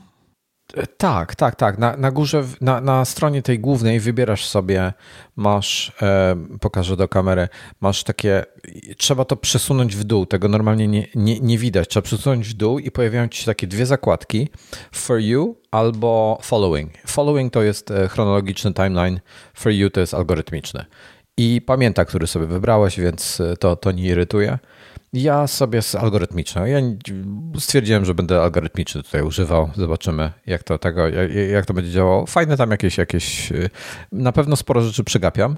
Natomiast fajne rzeczy się pojawiają, czasami trafiam rzeczy, bo podpowiada też rzeczy od osób, których nie śledzę, ale które potencjalnie mógłbym chcieć śledzić. I czasami się coś fajnego trafi. Miałem y, przez kilka godzin miałem jakieś y, dziecinne wpisy o tym, jakie życie jest trudne i, i w ogóle jaka tragedia jest i tak nie wiem skąd to mi się wzięło, ale, ale zniknęły, już ich nie widzę. No. Także e, Threads e, tak się stało na razie e, moją ulubioną platformą. Poza tym łączy się w jakiś tam sposób z Instagramem, co mi się podoba. Więc jest tam jakaś ta współpraca. Fajnie było, gdy była większa. W tej chwili można w zasadzie sobie wrzucać do storiesów, na przykład jak, jak wrzucisz jakiś, jakiś, e, jakiś thread, napiszesz albo coś, chcesz, żeby twoje Instagram, e, e, osoby na Instagram widziały, no to dajesz tam share'a na story i on cię przerzuca między aplikacjami, przerzuca cię do Instagrama, wrzuca cię od razu do story e, i możesz sobie tam wrzucić, więc ktoś tam może ci e, docierać do, do, do innego grona też potencjalnie ludzi. Także fajnie. I w drugą stronę oczywiście można zdjęcia z Instagrama wrzucać na, na threads. Także fajnie, podoba mi się. Tak, Skroluję sobie to i widzę, że mm, mógłbym się pomylić i pomyśleć, że to jest Twitter e, w natywnej aplikacji. Bardzo, bardzo podobna. Hmm. E, chciałem o coś zapytać. I co to było za pytanie?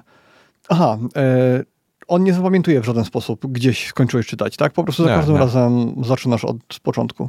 Ja dlatego z algorytmicznego korzystałem po prostu, wiesz, jakby co mi podpowie, to przeczytam na tej zasadzie. E, A Także... orientujesz się, na jakim poziomie jest obecnie integracja z Fediverse?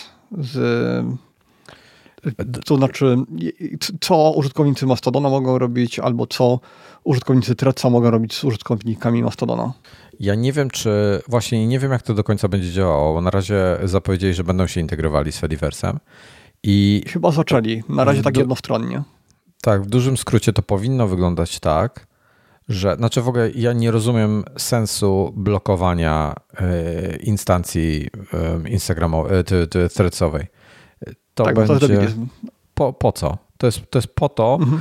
po to stworzono to, żeby można było tego, ok, oni mają prawo sobie zablokować, bo to, tak jest też prawo na tej zasadzie, ale jak gdybym był uży, użytkownikiem instancji, która blokuje Instagrama, to czy tam Threadsa, to bym się z niej wyniósł na taką, która nie blokuje po prostu. I mhm. podejrzewam, że y, ja jestem na Mastodon Online chyba akurat, y, Mastodon Social, to są te oficjalne instancje. Y, głównie poszedłem tam, bo myślałem o tym przez długi czas, żeby założyć naszą własną iMagazinową instancję, ale szczerze po prostu nie mam czasu się tym zajmować, a tak to byśmy musieli pewnie kogoś wynająć, żeby się tym nam, nam zajął, żeby zarządzał. No to jednak jest, wiesz, serwer trzeba, trzeba o to dbać, to kosztuje pieniądze i tak dalej.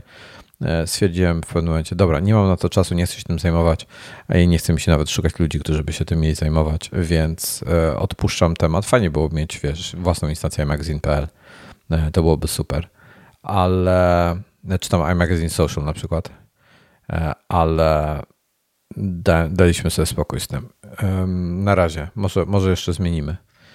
E, pomysł, ale także jesteśmy na online. Z tego co wiem, to oficjalne konta Mastodona, te, te y, instancje Mastodona nie będą blokowały e, Threadsa.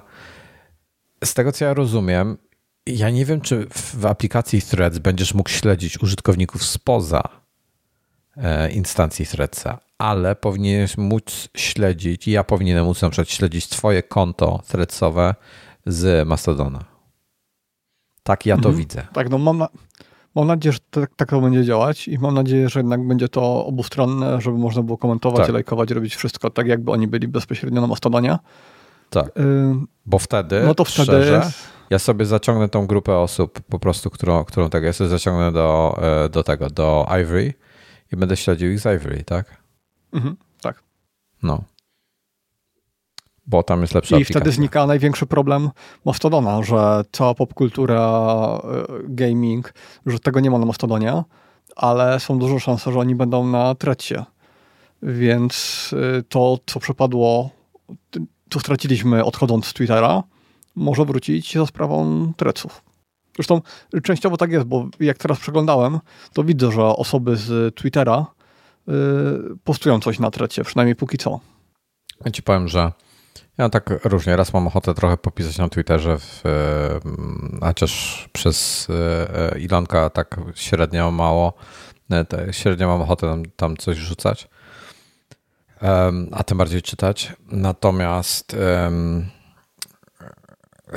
mam, mam duży entuzjazm w tej chwili do Threads. E, mimo, że nie powinienem, mhm. powinienem Mastodon powinien być u mnie numer jeden, ale mam duży entuzjazm w tej chwili do Threads. Głównie dlatego, że zacząłem więcej z Instagrama korzystać. E, I tak trochę. A czy, a czy tak. z Twittera używasz przez y, aplikację Spring, czy nie? Nie, nie, ja mam tylko, nie chcę mi się kombinować to, z takimi rzeczami. Nie, nie, to ko koniecznie zainstaluj sobie Springa i wtedy będziesz miał Twittera takiego, jak miałeś w e, Tweetbocie, czyli śledzenie timeline'u, e, wiesz, hmm. to, nawet tą taką wersję sobie zainstaluj, tylko na iPhone'ie. Nie, ja do, dopóki, dopóki nie, nie ma Tweetbota, jest Elon, mnie Twitter nie interesuje, żeby w niego inwestować czas nie, nie, nie mówię o pieniądzach, po prostu czas. Nie, nie będę nawet zawracał głowy tym. E, okay, Coś muszę zrobić, zrobię. Masz... No dobra, ale wtedy tracisz reklamy, po prostu korzystać cię dużo przyjemniej, jeśli masz Springa zainstalowanego. No, Spring ja, ja rozumiem, ale jakby, wiesz, dynda mi to. I to ja tam, interesuje mnie tam zakładka powiadomień żeby, i, i wiadomości, żeby do, do kogoś móc, móc odpisać i zobaczyć, czy ktoś coś do mnie napisał na tej zasadzie. A tak to w tej chwili tak trochę, nie wiem, chyba Instagram stanie się moją pewnie główną platformą i on jest wtedy fajnie, bo on jest wspomagany przez e, threads. Jak chcę coś napisać, co nie, nie wrzucę właśnie na ten, na e, Instagrama, bo, bo nie pasuje mi czy coś, no to wtedy mogę na threads. To tak mi się, taka koncepcja mi się w tej chwili podoba. Zobaczymy, co będzie z tym dalej. Mhm. Co dalej? To chyba wszystko, jeśli chodzi o ten, o follow-up. Myślę, że możemy do newsów przejść. Tak. E, trochę nam e, wolniej to idzie niż myślałem. Mhm. E, przechodzę do kolejnych tematów. Dobrze, mamy foveated rendering przy VR w Unity na Vision OS. Słucham Ciebie. Duży news. Foveated rendering to jest coś, co bardzo mocno ściąga moc obliczeniową z headsetów VR-owych i w Apple Vision Pro było do tej pory tak, że to działało tylko w aplikacji jak Mixed Reality. Kiedy widzieliśmy realny świat, na nim sobie pokazywaliśmy przedmioty wirtualne, to headset śledził nasz wzrok i wiedział, żeby wyrenderować mm, w pełnej rozdzielczości tam, gdzie patrzymy, a cała reszta mogła być dużo niższej rozdzielczości, bo nasz wzrok i tak nie jest w stanie tego zauważyć. To byłoby widać na nagraniach, gdyby nagrywać yy, na przykład na YouTube'a, robić live'a z tego, co widzimy, no to wtedy inne osoby by to zauważyły bardzo wyraźnie, że wszystko jest nieostre poza tym jednym miejscem, gdzie patrzymy, ale dla nas kompletnie nie do zauważenia.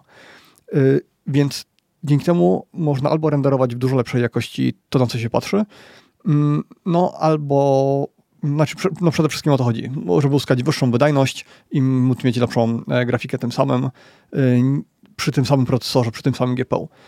I teraz, yy, dokładnie jutro, wychodzi update edytora Unity 23 grudnia, który umożliwi używanie tego foveated renderingu w aplikacjach VR-owych tworzonych na Apple Vision Pro.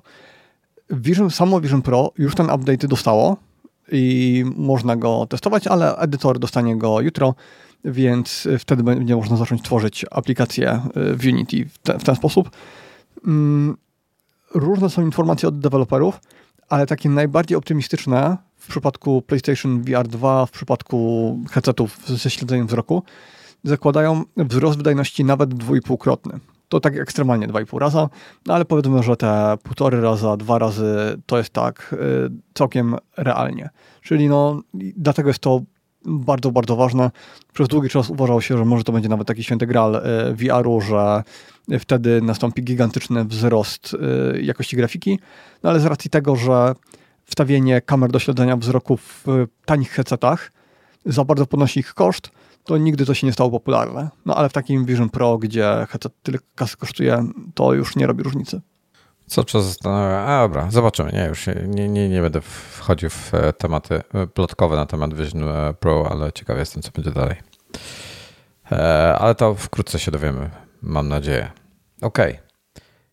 Następny news jest na temat Apple Watcha Ultra, konkretnie o plotka na jego temat że w 26 roku, czyli za dwa lata z małym hakiem potencjalnie, bo w tym momencie e, inaczej Apple Watch debiutują razem z iPhone'ami, więc to jest e, trzeci kwartał, tak?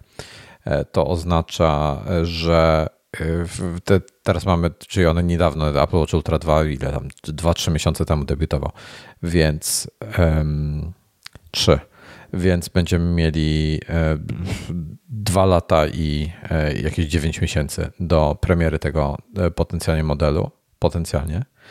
I teraz tak, ma być microLED, to jest super news, w ogóle ciekawe i i Apple miał fajny, fajny właśnie test, bo on wykorzystywał um, Apple Watcha z tymi OLEDami wtedy. Przecież OLEDy w Apple Watchach to były pierwsze OLEDy, które Apple stosował. I to było dla nich fajne, fajne pole testowe. Ale, no. ale nie rozumiem, czemu mikroLED jest dobrą wiadomością zmiana OLEDa na mikroleda, czy na mikro OLEDa. E, bo mikroledy są fajne i e, ja nie mogę się ich doczekać, że będą wszędzie, więc jak zaczynają wprowadzać do zegarka, to znaczy, że zaraz będą we wszystkim. Mm, mikroled, tak? Nie mikro OLED, tylko mikroled. Mikroled. E, I okay. no i tyle. I, i, I, ma być około 10% większy wyświetlacz. No. Także, także tak, mikroLED jest e, potencjalnie najfajniejszą technologią ze wszystkich. E, telewizor mikroLEDowy to będzie absolutnie mistrzostwo świata. E, a, jak mikroLED, a nie mini. Okej, okay. tak, tak, coś nie mi nie grało właśnie. Mikro, no, no, mikro. mikroLED, Dobra. mikroLED. To jest Już to, wszystko jasne. Mhm. To jest to, że, że każdy, każdy, tak w skrócie, jak fajnie ktoś kiedyś mi powiedział, że każdy, wyobraź sobie, że każdy piksel jest małym telewizorkiem i masz tych telewizorków mhm. tam kilka milionów. No. Tak, czyli zalety OLEDa, bo można wygasić każdy piksel, ale tak. bez jego wad, czyli niższej jasności, ewentualnego tak. wypalania i tak dalej. Tak. E, trzeba by tam jeszcze podsumać tam parę jeszcze innych rzeczy, pewnie e, istotnych dla niektórych osób by było, ale to, to jak będziemy bliżej do mikroLEDów, to, to sobie na ten temat pogadamy. E, ale to podejrzewam, że gdybym miał w tej chwili zmieniać telewizor, ja chyba OLED całkowicie w telewizorach, chyba że, że mi telewizor się popsuje z jakiegoś powodu, ale OLEDy są na tyle drogie, że nie wiem, czy będę się w to chciał pakować. Natomiast, bo ja mam LEDowy, ten mini LEDowy telewizor, tak? Jestem nadal bardzo zadowolony. E, pogadamy zresztą o kinie i o, te, o te, na koniec odcinka. Um, ale to jest tak, jak, jak dużo osób e, mając plazmy, przeczekało LEDy, żeby pójść w OLEDa, bo OLED oferuje lepsze E, lepszy obraz. chociaż trochę ciemny, jak, jak na mój gust, trochę ciemny. I szczególnie w warunkach takich, gdzie, gdzie słońce świeci ci bezpośrednio na telewizor, to, to, to może być kłopotliwe. Mhm. Plus problem z wypalaniem, tak? gdzie John Syracuse, jakie, on, jest, on jest jak ja pod tym względem, tak? że ma paranoję przed tym, żeby coś się wypaliło i tego. Ja mówi, i, i wiesz, i trzy sekundy te logo było na ekranie i już je widzę, cały czas jest, już, już tam jest, tak, cień. E, więc mnie by z OLEDem szlak trafiał e, i są oczywiście lepsze, gorsze, e, ale ja myślę, że ja OLED całkowicie przeczekam i wytrzymam, tak, tak bym chciał i wytrzymam i jeśli, jeśli będę w ogóle cokolwiek wymieniał, to dopiero na mikroleda. Co pewnie no, też. Przy telewizorach to jest, to jest proste, no bo w telewizorach nie zmienia się na tyle, żeby, żeby była tak. potrzeba tak. zmiany szybko. E, problem jest e, z mikroLEDem taki, że on będzie pewnie kosztował przez wiele lat takie pieniądze, że, że ta zmiana hmm. będzie dla mnie bardzo niekorzystna. Dobra. Teraz tak, to jest ciekawostka. Podejrzewam, że to się nie pojawiło samo z siebie, ale Apple opublikowało dokument pomocy u siebie, ten supportowy dokument, gdzie przestrzegają przed niecertyfikowanymi ładowarkami do Apple Watcha. Teraz tak, to jest e, historia, którą, którą miałem opowiedzieć przed tygodniem, ale nie powiedziałem. E, znajoma podłączyła się do samochodu jakiś nowy kabel, nowy kabel, jakiś tam jakiś tani kabel USB-C do USB-C kupiła sobie. Się podłączyła do samochodu, podłączyła się do telefonu nim e, i słuchaj, telefon się rozgrzał do tak tam na gniazdku, tam w, w rejonie portu, rozgrzał się do takiej temperatury, że ją poparzyło, jak dotknęła go. E, na szczęście to szybko, zanim ja się zorientowałem w ogóle, co się dzieje, to rozłączyła ten telefon. Na szczęście nie było eksplozji, e, nic się nie zapaliło, samochód przez to nie. Gdyby to się zapaliło, to podejrzewam, że byś, my byśmy pewnie nie spłonęli, byśmy zdążyli wyskoczyć z samochodu. Ale myślę, że samochód by spłonął, bo to by po prostu, wiesz, byśmy nie ugasili tego telefonu, tak? No chyba, że ona by go wyrzuciła przez okno, czy przez drzwi, czy coś po, poza samochód. Mhm. Ale my jechaliśmy elektrycznym samochodem e, i i to, był, to, był, to byłaby spektakularna katastrofa, gdyby ten telefon się zapalił w tym samochodzie. Przecież to by wszystko spłonęło. To, to, to już nie do ugaszenia. Ja e, tutaj przez nas. doprecyzuję, że Apple mówiąc o ładowarkach, mówi o tych kablach z tak. zaczepem magnetycznym, tak. nie o zasilaczach, do których te kable wpinamy.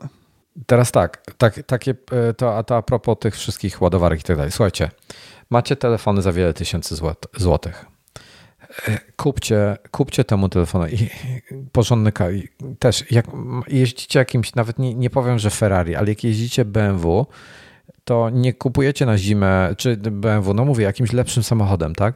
Nie kupujecie na zimę opony za 100 zł do niego, tylko kupujecie opony za przynajmniej kilkaset złotych, która jest lepsza, z, z wyższej półki niż niższej. Nie kupujcie chińskich, tanich yy, tych zasilaczy ładowarek, które mają, nie, nie trzymają parametrów, jeśli chodzi o, o prąd, yy, gdzie, gdzie tam on, on sobie skacze jak głupi E, gdzie ryzyko e, zrobienia szkody albo, albo w miejscu, gdzie mieszkacie, w sensie, że coś się zapali, albo uszkodzenie telefonu jest ogromne. E, I do tego jeszcze kable. Uwaga na kable. Kupujcie porządne kable. Są raporty, że na, na niektórych takich tanich kablach idzie przez ten, ten kabel nagle jest jakiś skok gigantyczny, idzie dużo za dużo tego prądu E, spala urządzenia albo jakieś inne uszkodzenia robi. E, ja bym, no, po, po tym jeszcze jak to zobaczyłem, no to mówię, to było dosłownie o krok od katastrofy. Tak, ja dużo ostatnio kupowałem ankerów zasilaczy i w tej chwili jakbym miał kupować kolejny, to chyba Anker jest taką moją firmą e, standardową od tego, bo robi zasilacze jednak technologicznie mm, lepsze niż Apple'owskie pod tym względem, że są to ganowe, czyli ganowe. Y, mhm. bardzo, bardzo zminiaturyzowane przy takiej samej mocy albo nawet większej. Y, I cenowo są też, y, ok, no nie jest to cena taka jak te, no wszystkie, ale one wciąż są bardzo, bardzo atrakcyjne cenowo. A szczególnie jeśli mówimy o takich, aha, tylko właśnie one się bardzo różnią w zależności gdzie je kupujecie. No i ja na przykład kupuję bezpośrednio od Ankera, od dystrybutora na, tutaj na Tajlandię i taki Anker 20W y, kosztuje mnie około chyba 30 y, zł. To jest super ceną. Ale w zależności gdzie się kupuje, mm, to one potrafią być czasami dwa razy droższe. E, Na tak, przykład lokalnie ja, gdzieś kupując. Tak, ja, ja mojej żonie kupiłem. Co, ja opowiadałem tutaj, co jej kupiłem. E, ja jej kupiłem jakiegoś e, jakiegoś na Amazonie, chyba jak Black Friday był, czy, czy coś takiego. Mm, moje zamówienia. Ja jej kupiłem Ankera. Chciałbym powiedzieć, którego, bo to był fajny Anker. Więc, o dobra, mam. E, Anker Nano Pro. I to jest, to było o tyle fajne. Ja go kupiłem za 120 zł. Która wersja? Jest, Ile watów? To jest Anker Nano Pro, kompaktowy zasilacz 40 watów. I mhm. on ma dwa porty USB-C, które dają po 20 watów. I to jest fajne, bo mhm. Może się naładować, może naładować sobie zegarek, y, wiesz, jakiekolwiek dwa urządzenia USB-C łącznie z iPadem. W sensie iPada sprawnie naładuje tym, a teoretycznie nawet jakby miał jakiegoś MacBooka ze sobą, to nawet MacBooka z tego naładuje. Wolno, bo wolno, ale naładuje, tak? Mhm. A z 20, e, z 20 watówki, jak jest, jak jest podział prądu na, na typu po 10 W, to już się robi mało. E, więc ja jej to kupiłem i działa to sprawnie, wszystko jest ok. E, kable też polecam albo markowe jakieś właśnie. Amazon Basics robi zaskakująco dobre kable. Podejrzewam, że IKEA-owskie są tak. przyzwoite, jeśli chodzi o, o nie, nie wiem jako jakość, ale przynajmniej o standard. Są, powinny być ok. No, coś markowego. E, Anker, e, Apple'owe kable. Apple'owe są bardzo drogie, bo tam 100, chyba 20-130 zł za kabel jest, czy coś takiego, ale, ale przynajmniej wiecie, że macie porządny kabel. Ten pleciony nowy teraz, on jest naprawdę fajnie wykonany, jakościowo jest super. Tak, na czacie jest y, trochę przerażenie tym, jak bardzo te ankery się nagrzewają, no ale skoro taki anker ganowy jest y, kilkukrotnie mniejszy niż zasilacz normalny, mhm. no to ta powierzchnia na centymetr y, kwadratowy przypada dużo więcej ciepła, no więc skoro to ciepło ma być oddawane, a nie się gotować gdzieś tam w środku, no to musi się nagrzewać. Mhm. Teraz tak, ja, Anker jest dużo tańszy. Ten 400W, jak ja kupiłem ten e, Apple'owy, taki dwuportowy, ten nowy zasilacz, co wyszedł, to on kosztuje typu 300, tak? To jest dwa razy więcej, mhm. prawie trzy razy więcej pieniędzy, dwa i pół raza. E, więc e, no niestety, no, to, to są rzeczy, które kosztują, ale pomyślcie sobie też, że kupujecie to raz i to jest, to jest w tej chwili, to nie jest tak, że co roku się wymieniało. To jest zasilacz, który wam starczy na 10 lat, podejrzewam, dopóki się przynajmniej standard nie zmieni. E, więc, no tak, więc bo te, tutaj... te zasilacze podróżne, które kupiłem 10 lat temu, ja ich używam do dzisiaj. Tak. Teraz tak, Marcin się pyta, jaki uchwyt MagSafe do samochodu polecacie? E, to jest jedna rzecz. Jeśli bierzecie cokolwiek MagSafe'owego do samochodu, co w ogóle odradzam, od razu odradzam MagSafe'y do samochodu, jeśli samochód ma CarPlaya bezprzewodowego, bo telefon wam się będzie gotował, szczególnie e, latem, szczególnie wystawiony na słońce, jeżeli nie jest chłodzony przez klimatyzację na przykład bezpośrednio. Szkoda telefonu często może, jak to jest ciut starszy telefon, będzie wam się przegrzewał, w sensie pojawi się informacja, po prostu telefon jest za gorący, nic nie może zrobić. CarPlay rozgrzewa telefon, tam sporo tego e, idzie. Dodatkowo jak to połączymy z MagSafe'em, który też rozgrzewa telefon, to się zaczyna robić zbyt gorąco, żeby to e, sensownie funkcjonowało. Jeśli chcecie MagSafe'a w samochodzie, to zróbcie, zróbcie sobie takiego, który ma uchwyt, w sensie, że fizycznie trzyma, że nie jest to tylko magnes. Już tłumaczę dlaczego. Wyobraźcie sobie, że macie telefon na magnesie i macie wypadek samochodowy. Ten telefon odpadnie, ten magnes go nie utrzyma. Taki telefon latający luźno w kabinie staje się pociskiem. On was po prostu zabije. Jeśli on was uderzy w głowę rogiem na przykład, to on was zabije. Wyobraźcie sobie, jakie jest przyspieszenie działające na, na człowieka. To samo przyspieszenie działa na ten telefon jeżeli on was uderzy w głowę, to on was po prostu zabije, bo to będzie typu e, tona, która was uderzy e, w róg skroni na przykład. I nie, nie ma opcji, znaczy przynajmniej bardzo ma, małe szanse, żeby coś takiego przeżyć. Jest genialny przykład zrobiony przez niemiecki albo austriacki OMTC, albo, albo jakiś tam ten niemiecki, nie pamiętam jak się nazywa, ADAK gdzie pokazują, co się dzieje. W samochodzie są cztery osoby, samochód zaczyna koziołkować i jedna osoba nie jest przypięta e, pasami. I czwarta osoba zabija wszystkich w środku, bo ona lata po samochodzie i jej ciało nie waży tam 50-80 kg, tylko waży 10 e, e, do 100 razy więcej, zależnie od tego, co się dzieje. I ona po prostu zabija wszystkich. To jest chyba bardzo stare wideo. Tak jak tak. pamiętam chyba z czasu, mhm. kiedy jeszcze chodziłem do szkoły. Y, to wideo sprawiło, że nigdy nie pojechałem samochodem z odpiętymi pasami. To była cała seria tak. filmów, e, ale tak, tak, tak, wszystkie były bardzo, bardzo obrazowo pokazywały, co się dzieje.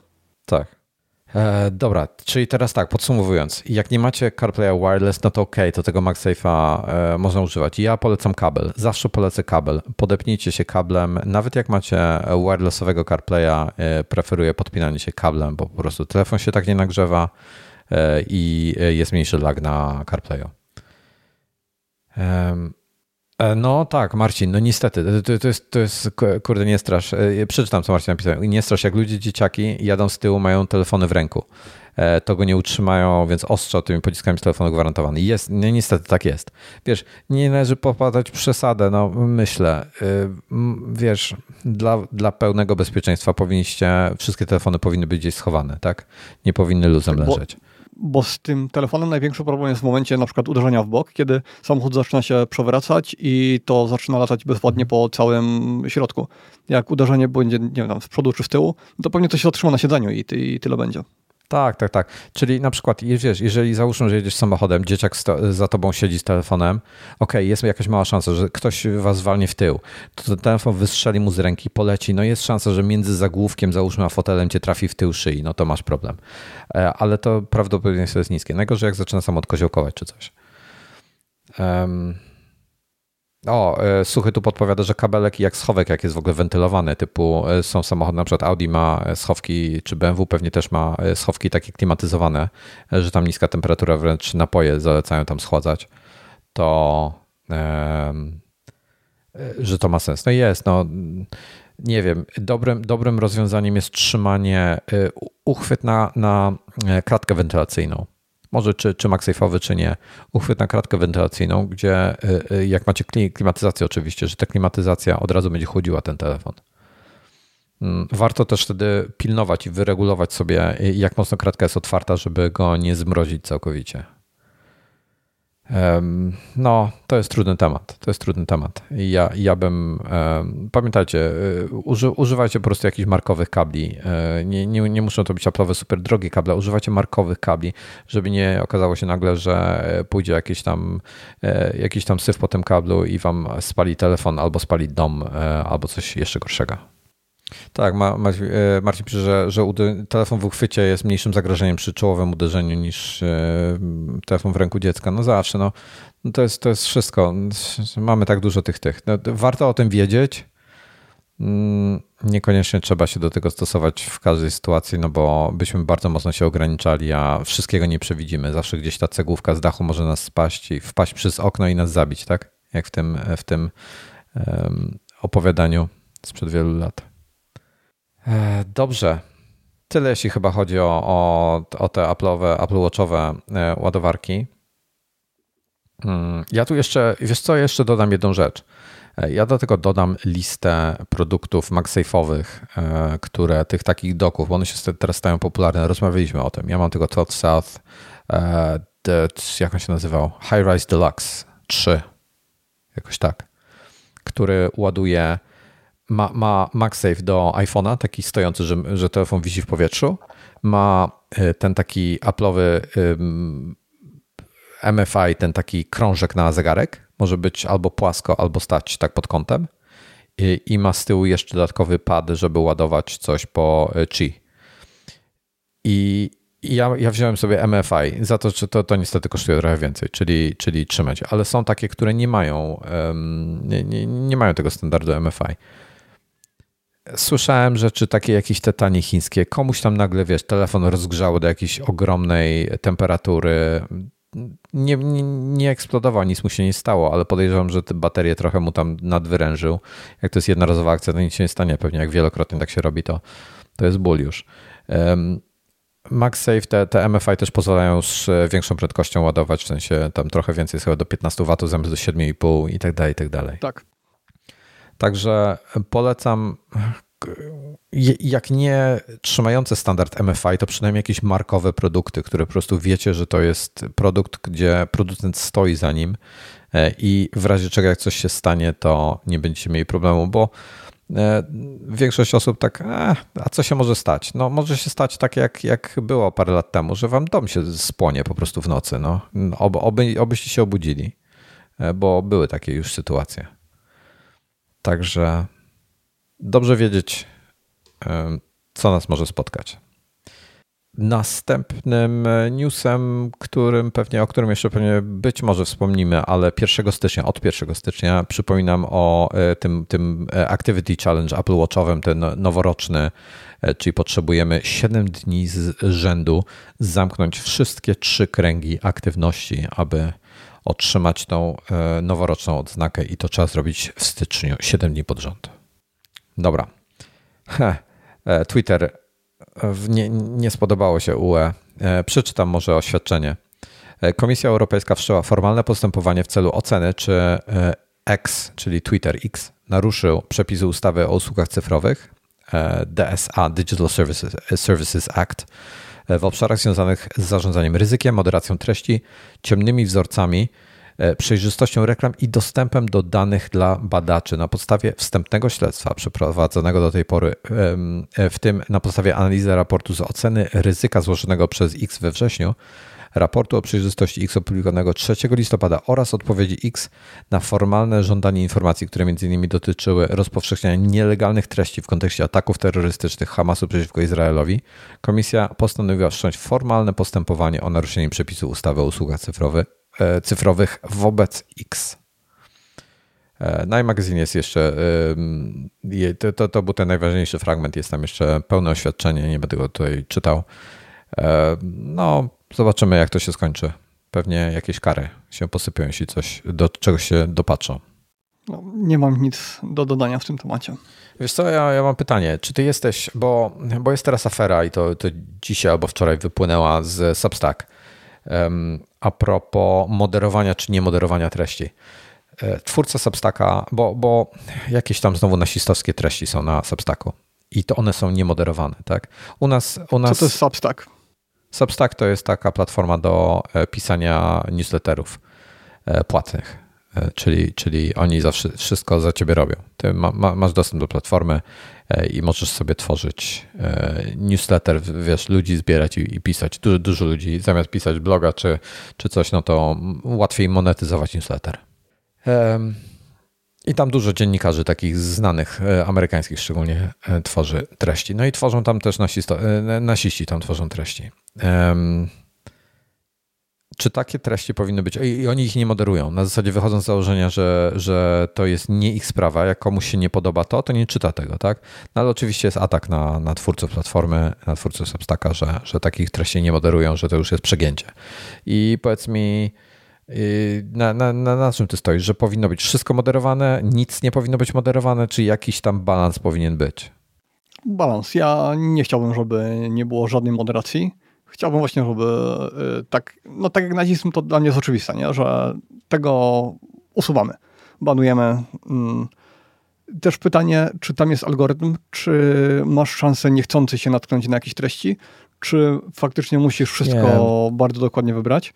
Nie, nie, ale to jest, czasami to jest na zasadzie, że się zapisujesz do newslettera, czyli, czyli normalnie musisz A, celowo tak, się zapisać. To jest, tak. to jest newsletter, no tak, tak. Hmm. No to tutaj jest cięższa sprawa, bo wtedy nie ma już kwestii tak jak w social mediach, kwestii komentarzy i tak dalej. E, no a akurat w przypadku nazizmu, no to nie, no to tutaj sprawa jest jasna, to niezależnie od y, miejsca, to bym banował wszystko, co z tym związane. Oni mają, jak się wchodzi na ich główną stronę substack.com, no to mają tam jakieś tam, polecają jakieś, jakieś e, rzeczy i chyba niektóre z nich, generalnie jak wchodzisz na stronę, no to masz po prostu pole do wpisania e, e-maila, że się możesz zapisać, e, ale na niektóre z nich to jest taki trochę, to, to, to wchodzisz i to jest blog, czyli nie musisz się zapisywać do newslettera, ale widzisz to jako blog, czyli możesz sobie po prostu czytać jako artykuły e, w internecie mhm. z komentarzami pod spodem. Ja nie do końca łapię Substacka, nie do końca wiem, jak to wszystko działa, bo nigdy się tym znaczy, nie interesowałem du dużo newsletterów ma tak, że wersje online'owe też publikują, albo na przykład y, po kilku tygodniach coś trafia do archiwum, które mhm. jest dostępne z internetu. To podejrzewam, tak że być może o to tutaj chodzi. Być może, tak ta, ta, ta, może być. No. E, także tutaj jest jakiś tam bardzo znany, jeśli chodzi o technologię, jest Casey Newton, który, który tam pisze właśnie. Nie do końca wszystko wiem, jak to działa.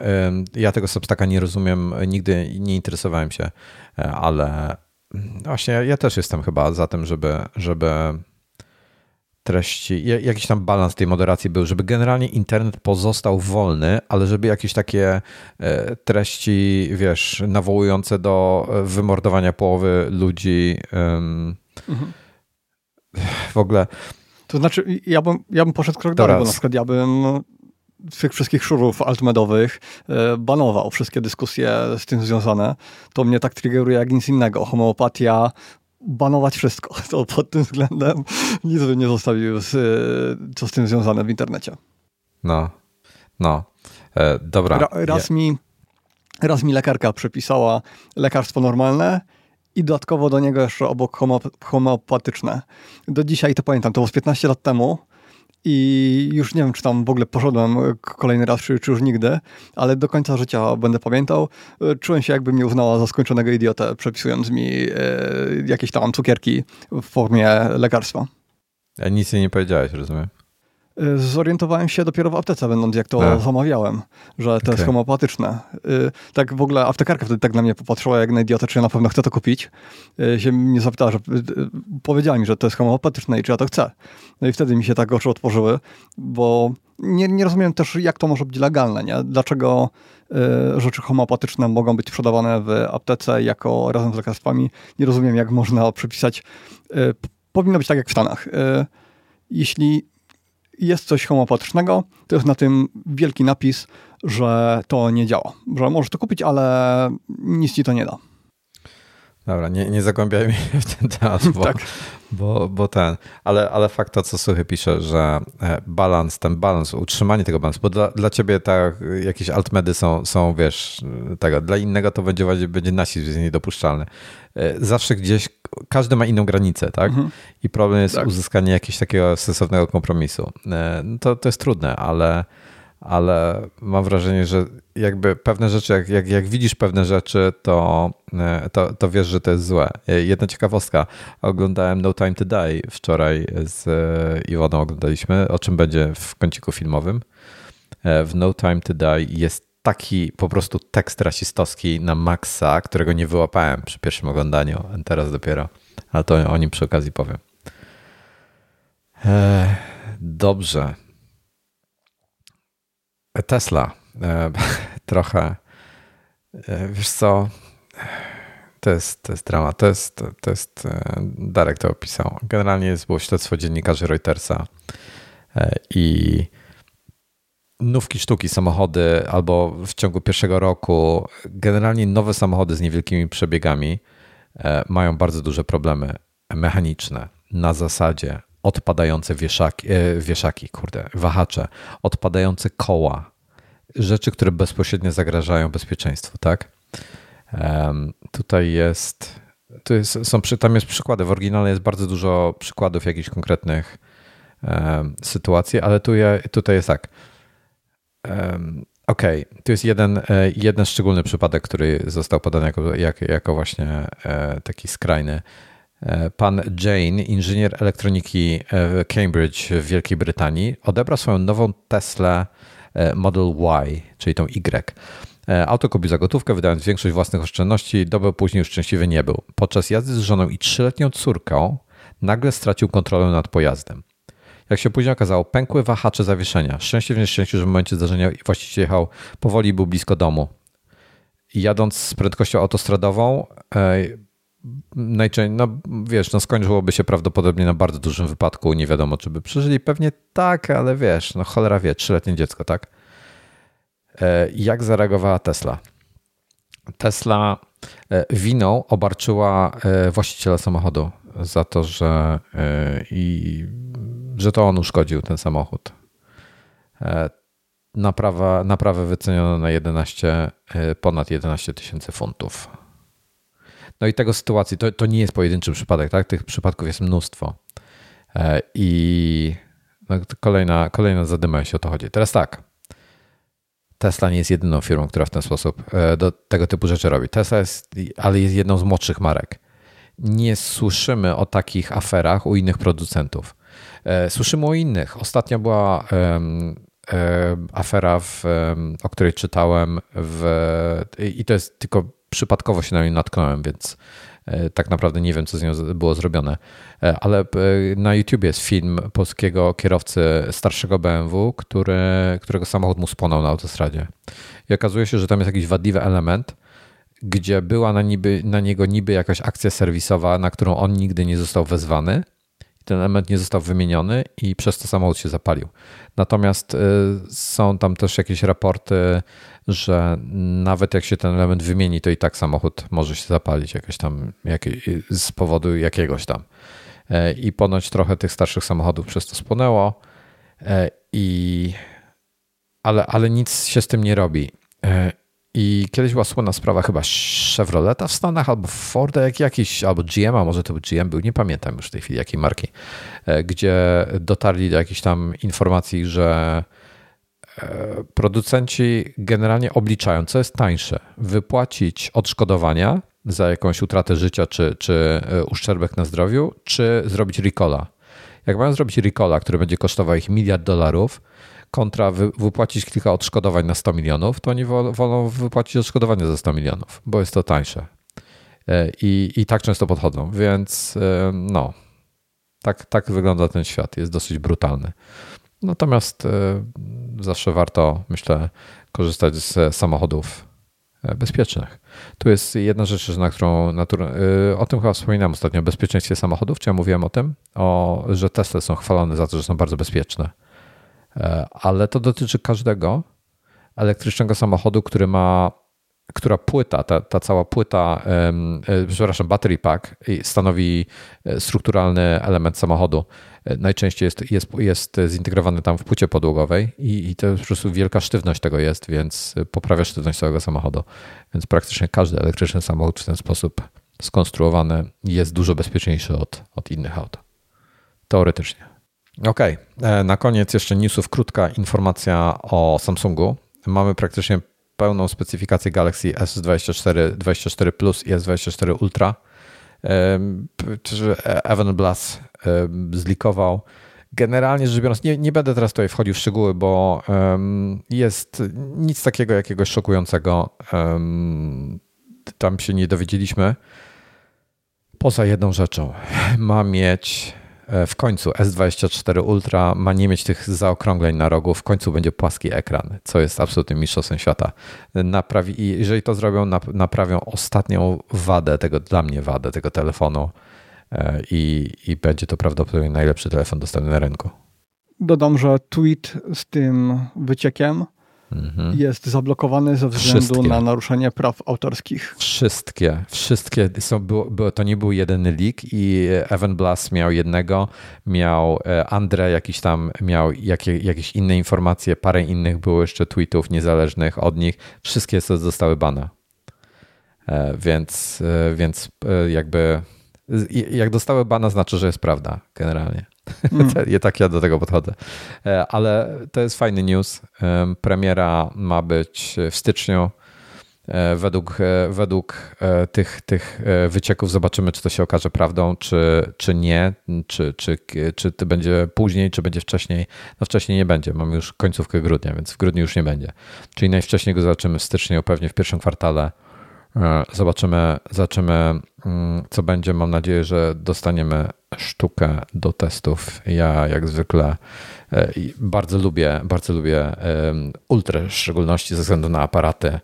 Także no, nie mogę się doczekać.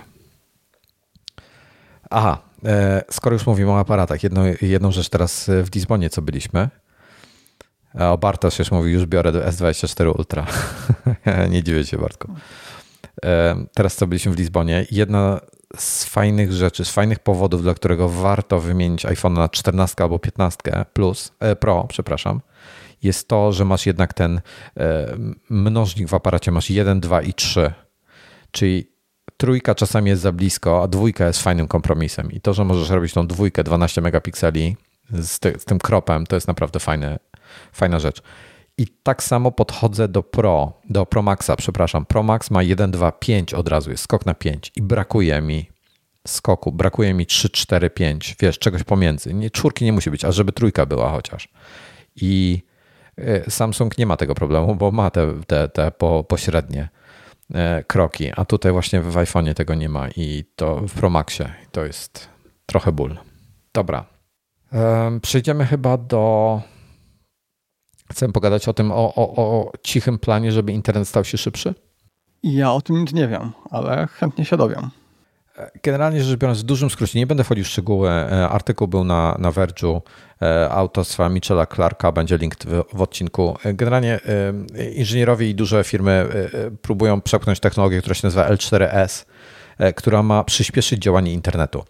Nie, nie będę wchodził tutaj w szczegóły techniczne, ale głównie chodzi o poprawienie opóźnienia, poprawienie tego, że, żeby te dane docierały do nas szybciej i żeby właśnie nie było opóźnień ze względu na e, jakieś e, dodatkowe e, czekanie na, na ten, na jak się nazywa, Jezu, wleciało mi słowo z głowy. Odpowiedź serwera, czy coś innego? Tak, ale to ma specyficzne Buforowanie? Nie, nie. Dobra, nieważne. Nie w, w każdym razie to wpływa na, na, na, na opóźnienie. I um, to, że ja mam dzisiaj łącze jednogigabitowe, tak, fajnie, ale czasami ja nie potrafię na YouTubie na przykład. YouTube nie chce mi się uruchomić jakieś wideo, które, które włączam w więcej niż 720p, bo jak włączę więcej niż 720p, zaczyna buforować.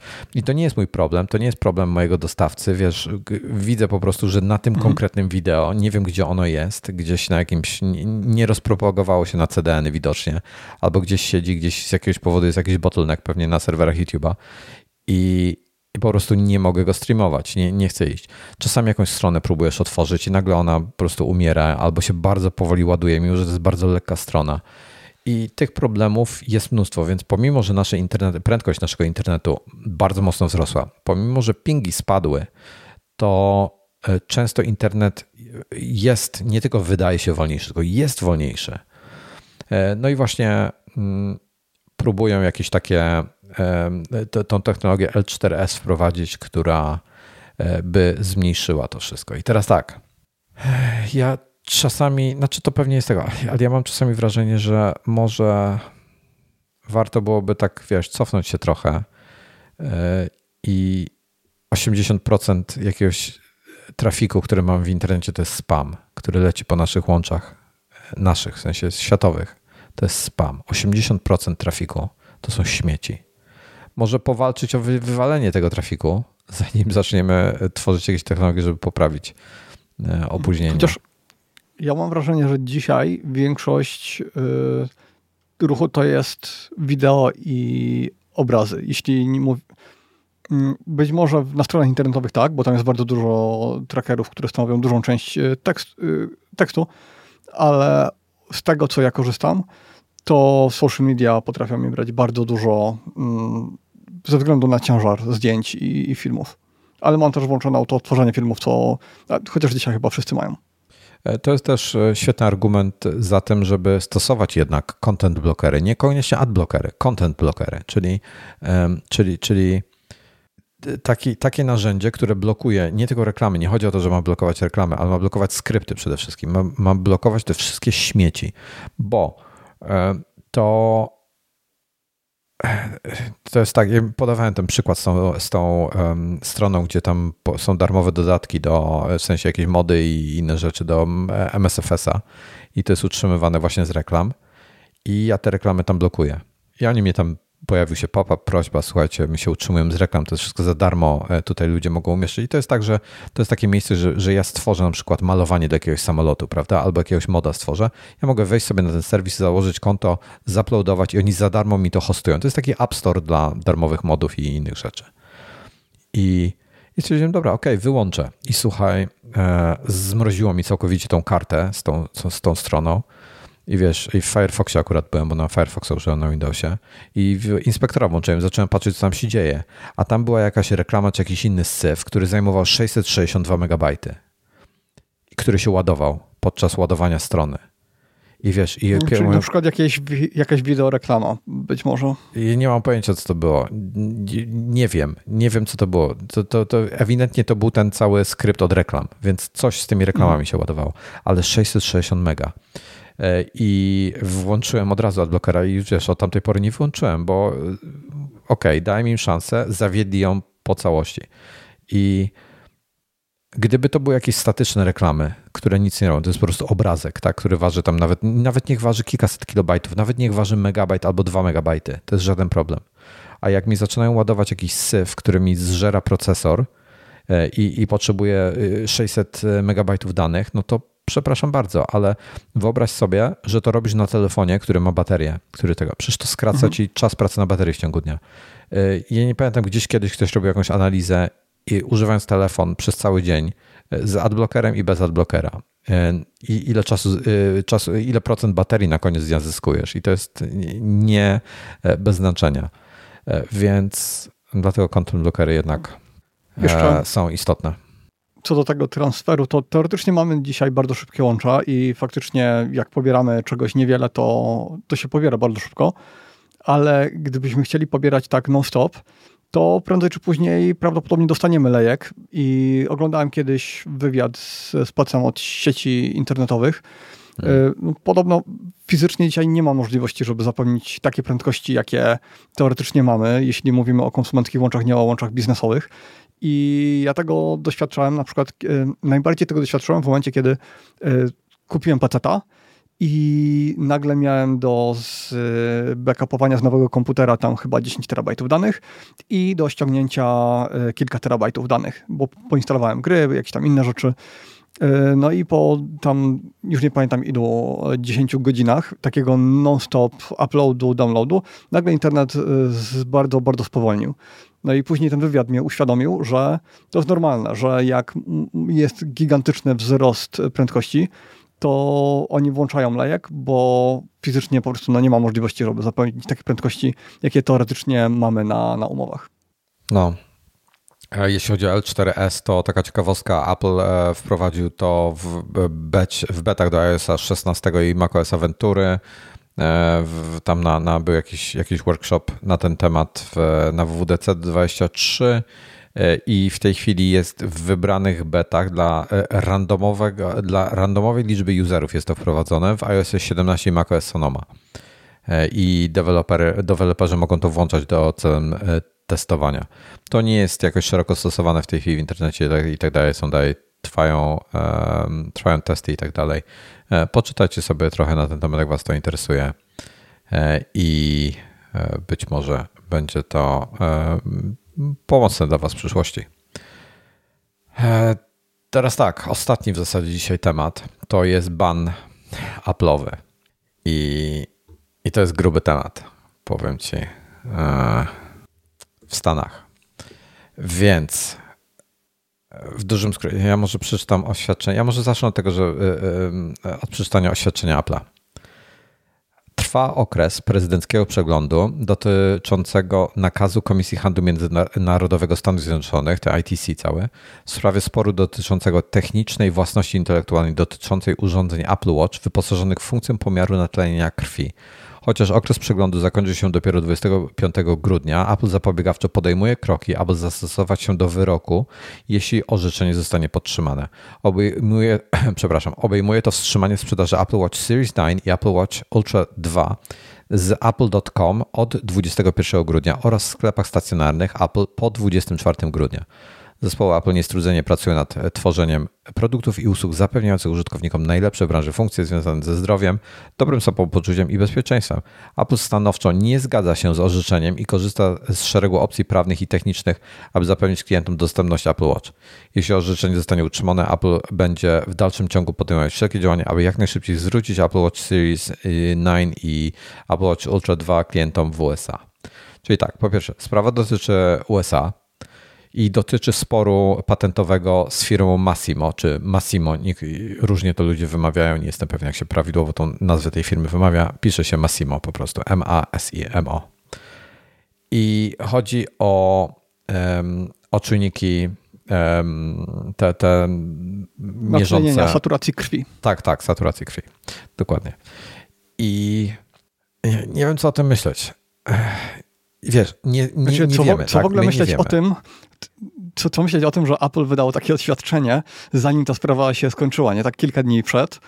Yy, to słyszałem fajną teorię, że E, no, nie ma to żadnego sensu poza tym, żeby wywrzeć nacisk na prezydenta, żeby Oczywiście, w razie czego tak. ludzie wiedzieli, że prezydent e, mógł temu zapobiec, ale wydał taką decyzję, że teraz e, nie mogą być sprzedawane zegarki, nie mogą być naprawiane, więc winimy, winimy prezydenta za to.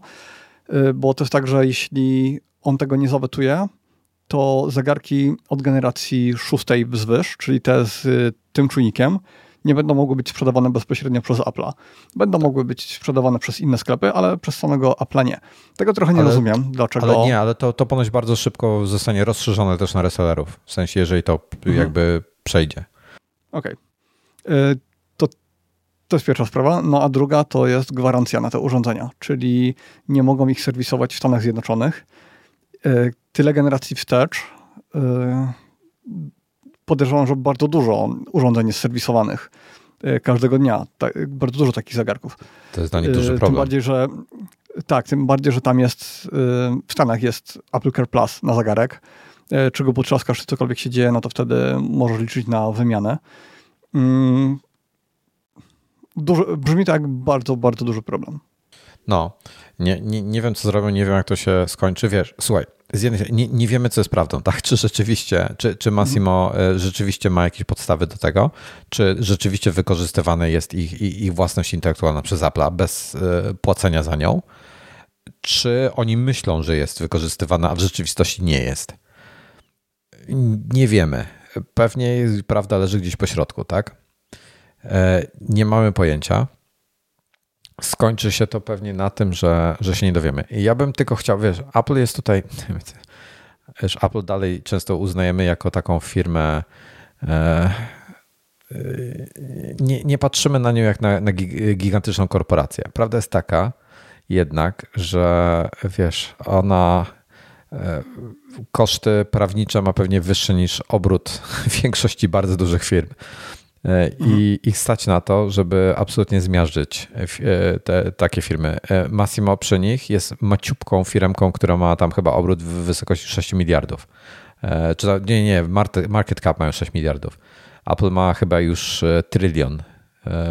Znowu przekroczyli jakiś czas temu. Więc jest spora różnica między nimi. Czy oni to robią, wiesz, czy, czy tamci chcą po prostu się nachapać, czy rzeczywiście mają podstawy? Nie wiemy, nie, nie mamy pojęcia. Jeżeli Massimo rzeczywiście e, należy im się, to oni od, od kilku lat już toczą jakąś tam bójkę o to. E, jeżeli rzeczywiście im wykorzystywane są ich patenty bez, e, wiesz, płacenia za nie, czy, czy, czy i, i, I, to jest jakby fair, tak? Nie jest to jakiś troll patentowy, bo mówię, nie, nie znam szczegółów tego Massimo, e, tych, tych patentów, o których tutaj mowa. To wolałbym, żeby, żeby jednak, wiesz, płacili za to, co używają, tak? A nie, że mhm. są kolosem i wydaje im się, że wszystko można. Ciężki temat. Zobaczymy, jak się rozwinie, ale dla nich myślę, że problem, problem jest kolosalny, że oni nie mogą w Stanach na, swoim rodzimym rynku sprzedawać dwóch potencjalnie najważniejszych produktów akcesoryjnych do iPhone'a. Jedynych akcesoryjnych, takich e, istotnych produktów do iPhone'a. E, no i, i, i to jeszcze, to, że nie mogą sprzedawać, to jest jedno, to co mówisz z serwisem, to jest drugi temat.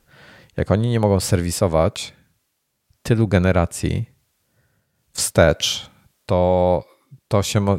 I to oni prawnie nie mogą, tak? Czy ktoś mhm. może ich za to pozwać w tym momencie? Class action To znaczy nie, nie, nie mogą w Stanach, mogą za granicę, więc jeśli ktoś się, tak, tak to rozumiem, więc jeśli ktoś się do nich zwróci, to teoretycznie mogą to wysłać gdzieś do Meksyku, gdziekolwiek i mhm. tam zrobić serwis.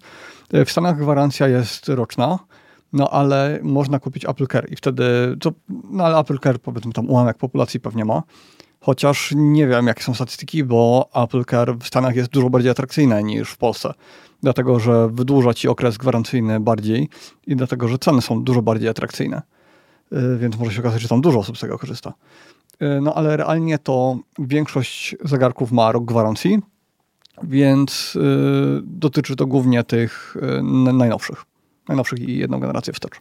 Tomasz się pyta, czy jednym zdaniem możemy podsumować, o co chodziło patologicznie.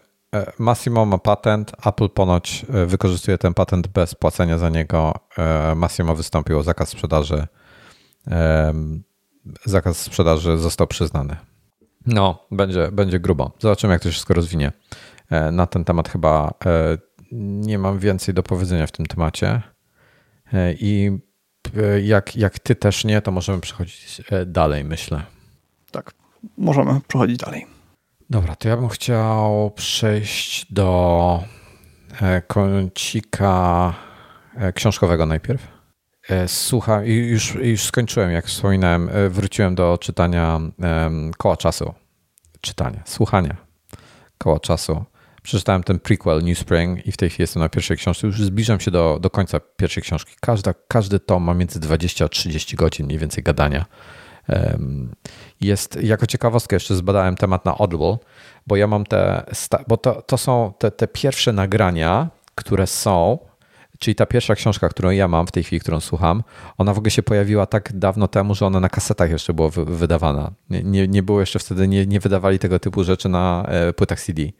Potem było wydanie na CD właśnie, które ja mam e, i które ma trochę oczyszczony tą, te, ten dźwięk, trochę lepszej jakości jest, ale niewiele. Jest, jest naprawdę średniej jakości. No i na Audible, jak sobie posłuchasz, to rzeczywiście ta jakość to dźwięku jest identyczna, tak jest tak samo zła. Każda kolejna książka ma coraz lepszą jakość dźwięku, ale na dzisiejsze standardy y, ona jest w pełni używalna, ale jak na dzisiejsze standardy jest słaba. I E, tam mnie zaskoczyło, ale Rosamund Pike to jest aktorka, która gra właśnie w Kole Czasu.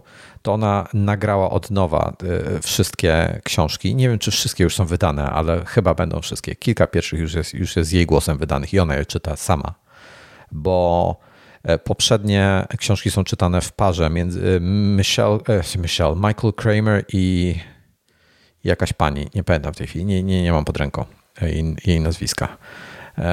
I ja, oni, oni też inne książki czytali, jakby w parze. E, bardzo profesjonaliści są, bardzo fajni, bardzo zawsze ich lubiłem słuchać. E, głosy pas, pasujące. Więc dobrze mi się ich słucha, dobrze mi się bardzo słucha tą pierwszą książkę. Jestem ciekawy tego, tej wersji z Rosamund Pike, ale chyba się nie skuszę, bo ona ma taki strasznie dramatyczny ten głos, bardzo dobry. W ogóle jestem zaskoczony.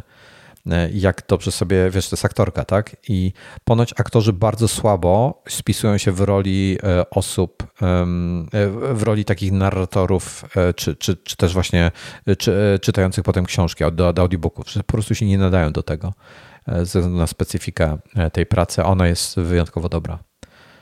Więc kończę już w tej chwili koło czasu, nie koło czasu, tylko oko świata, chyba jest polski tytuł, The Eye of the World i super, wrażenia super.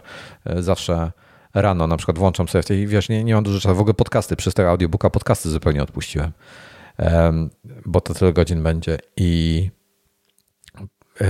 problem jest tak, wiesz, słucham, rano wstaję i wiesz, idę do łazienki i tak dalej, no to mam włączonego tego audiobooka, gdzieś do sklepu włączam audiobooka. Każdy moment, gdzie mogę, to włączam audiobooka i tak bardzo powoli mi to idzie, bo mało tych momentów mam, ale no, jest fajnie. Zadowolony jestem. E, I chyba możemy to od razu przejść do kącika filmowego. Tak. Mm, czy Lokiego możemy przesunąć na kolejny tydzień? Bo dalej go nie tak, zobaczyłem. Tak, oczywiście. Ale jest szansa, że go nadrobię wkrótce. Tym bardziej, że przetestuję teraz ten twój sposób z iTunesem, z instalowaniem aplikacji z innych sklepów i być może uda mi się zainstalować w ten sposób aplikację Disneya Hotstarową i zobaczyć to tak jak trzeba. Bo mhm. niestety, ale jak uruchamiam AirPlaya, przez telefon komórkowy na Apple TV, to czasami on nie startuje. Czasami jest po prostu czarny ekran, y, czas filmu wyświetla się 0000. W momencie, kiedy przerywam AirPlaya, to normalnie działa. Zaczynam AirPlaya, przestaje działać, więc... Na telewizor czy na y, projektor? Na Apple TV. Ale y, Apple TV jest podłączony do projektora czy do TV?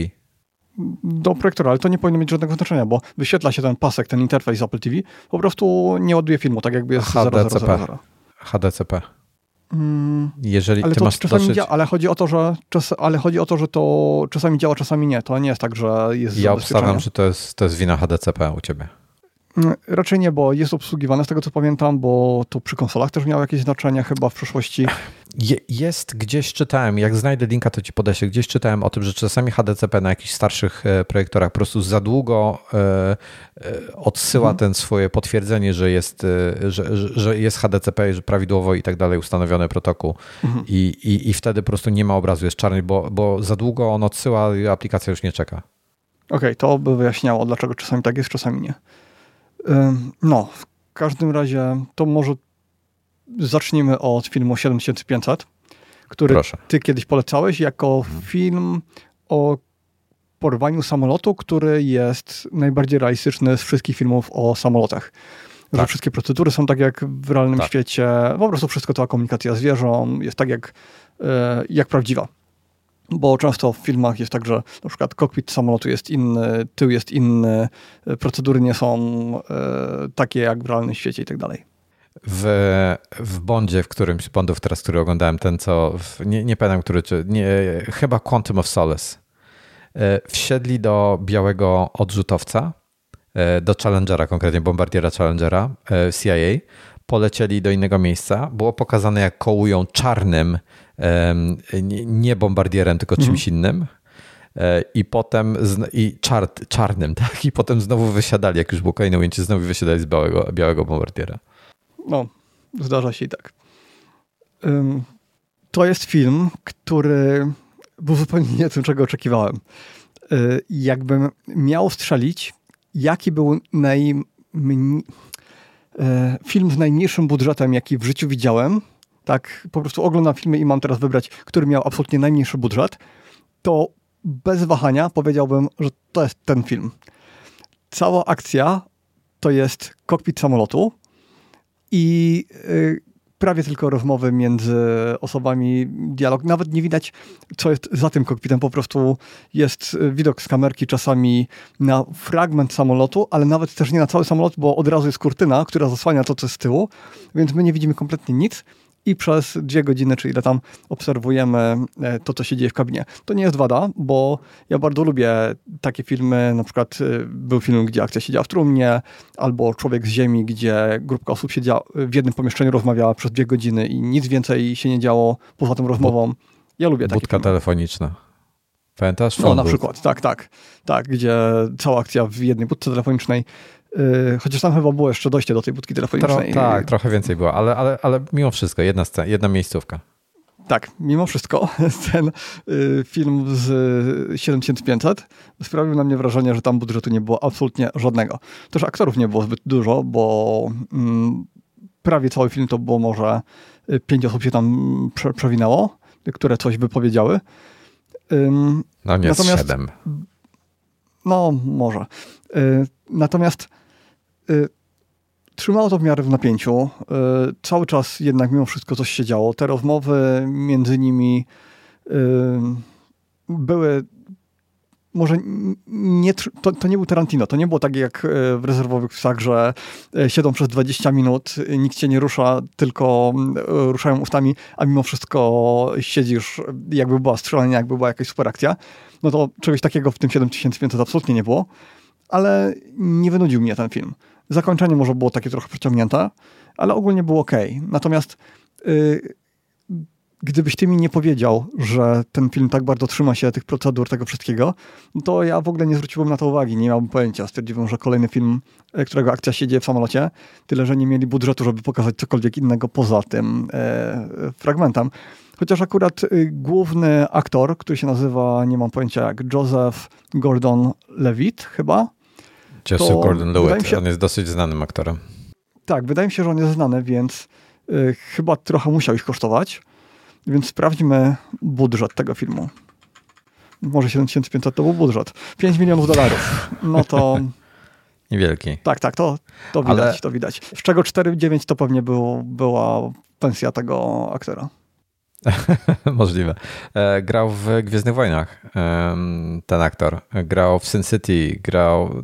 Ma bardzo do, dobry ten.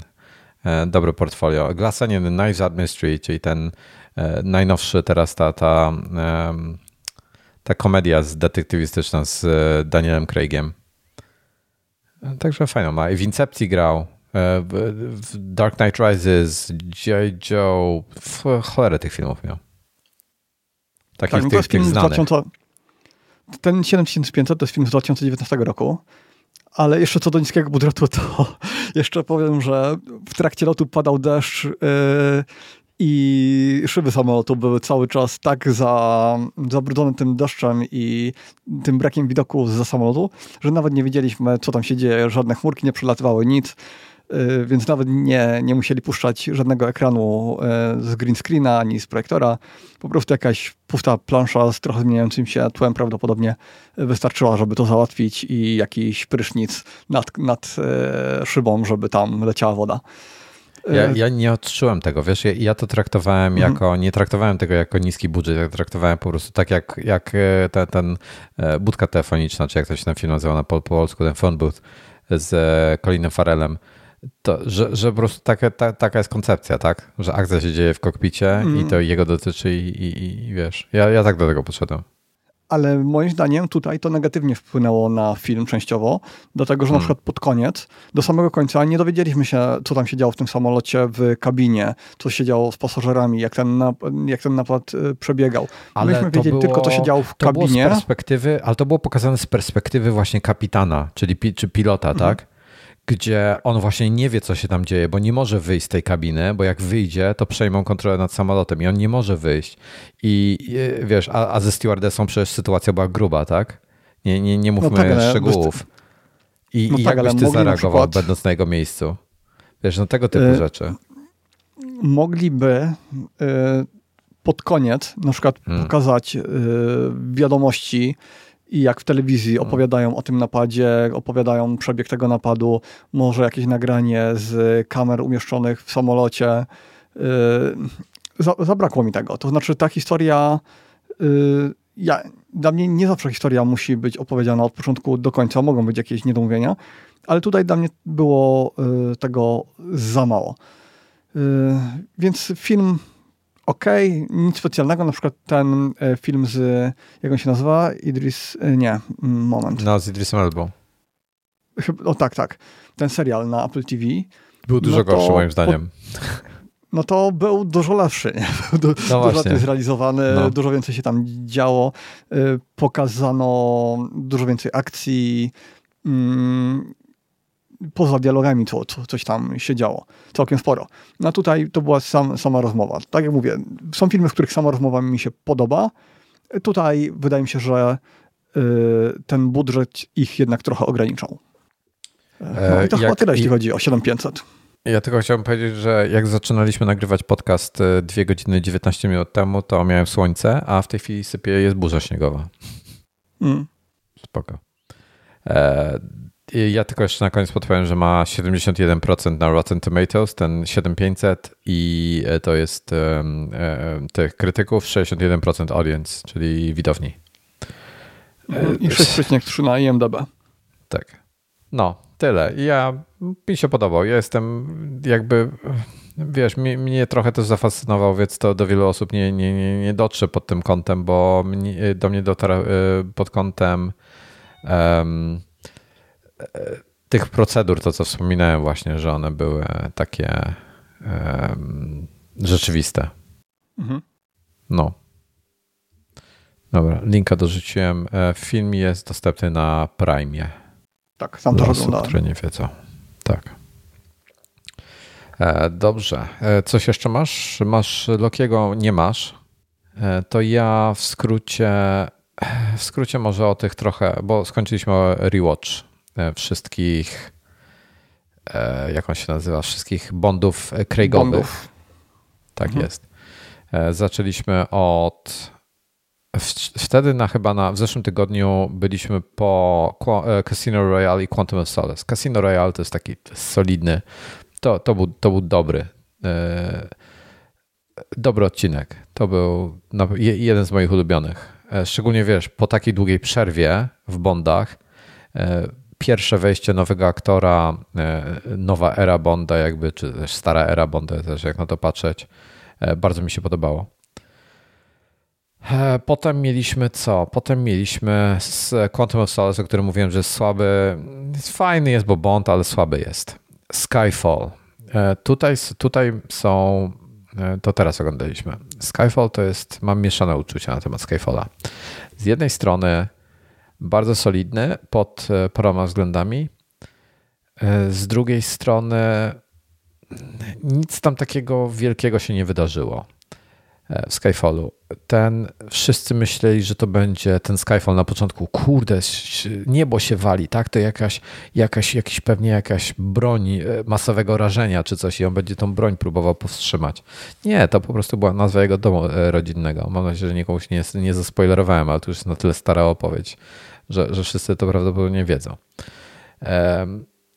Było tam parę takich tak głupich scen, głupi, głupio rozwiązanych. W każdym razie e, jestem na tak ogólnie, ale mógł być lepszy Skyfall. E, potem mamy Spectre. Spectre mi się podobał. Spectre miał parę fajnych. Po pierwsze, wprowadził nową e, postać, Leia Seydoux, która jest absolutnie zjawiskowa. Ona grała też notabene w... A może nie? Nie, nie grała.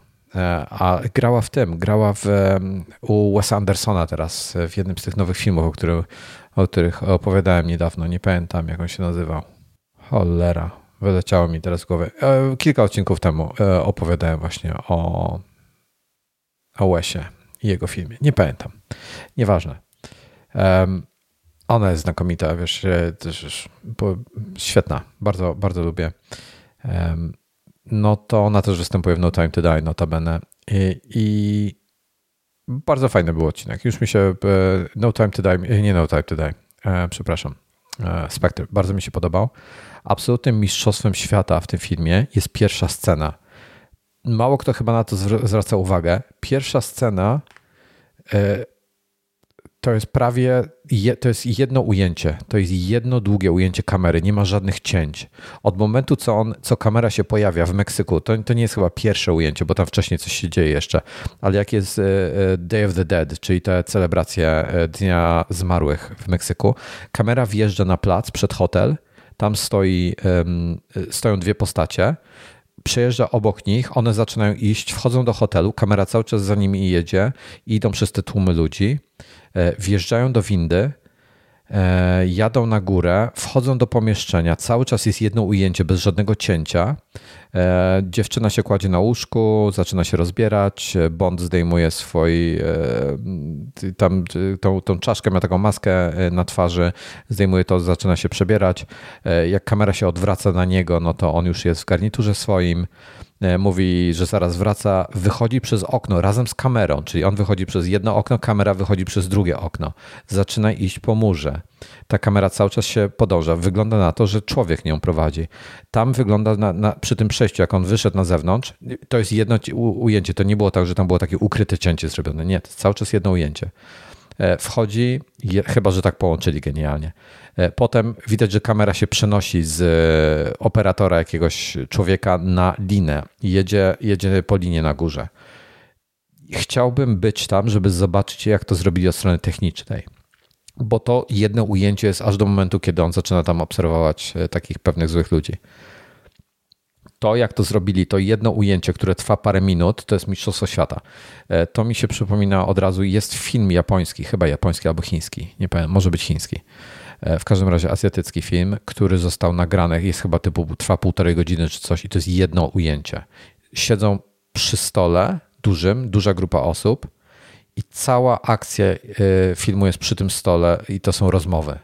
I jest jedno ujęcie przez półtorej godziny. Wyobraźcie sobie, że gracie w filmie, który trwa półtorej godziny i, i to jest jedno, jedno, jedno cięcie tylko. Przez długi czas taki rosyjski film był chyba jedynym zrealizowanym, e, na, najdłuższym filmem na pewno, robionym na jednym ujęciu. Nie pamiętam jego tytułu, ale to było o tyle ciekawe, że tam była nawet scena jakaś... Mm, jakiegoś balu, gdzie mnóstwo osób ze sobą tańczyło. Tak bardzo dużo aktorów było w to zaangażowanych i wszystko musiało być perfekcyjnie, więc e, dużo podejść do tego musieli mieć. Ale co do scen na jednym ujęciu, e, film 917. On wygląda jakby był zrobiony na dwóch ujęciach. Tych ujęć jest więcej, ale są bardzo, bardzo długie, a wygląda tak jakby e, był zrobiony na dwóch.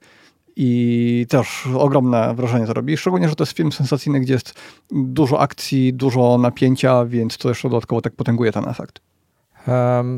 Według e, Księgi Rekordów Guinnessa najdłuższym filmem, y, gdzie jest jedno ujęcie, trwa, film trwa 3 godziny, 28 minut i 4 sekundy.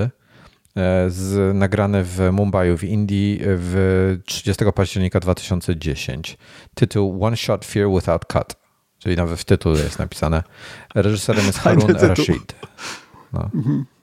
Um, i, Pytanie, kurczę, czy to był prawdziwy film, taki prawdziwy film kinowy, czy coś prostego zrealizowanego tylko po to, żeby na jednym ujęciu? Bo na przykład y, łatwo byłoby zrobić reportaż na jednym ujęciu, nie? I, ja, tak. pobić w ten sposób y, ja się, kolejny rekord.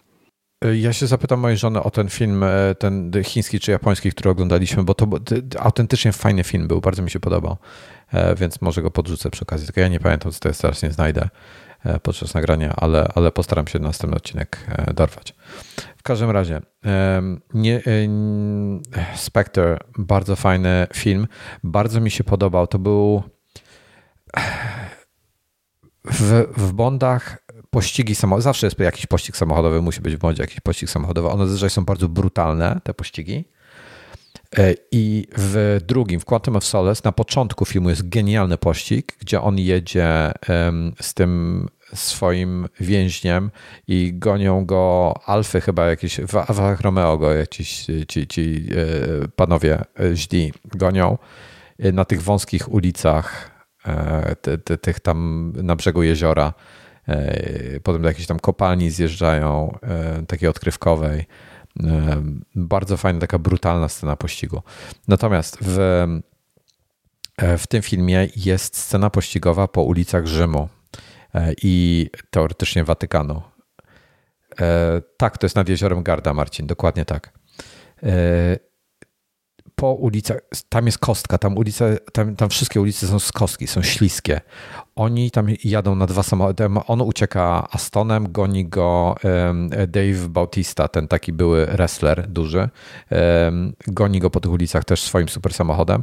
Dwa super samochody jadące po tych ulicach i one one cały czas lecą lekkim, cały czas le, lecą lekkim slajdem praktycznie. Mało jest y, momentów, że on jedzie prosto.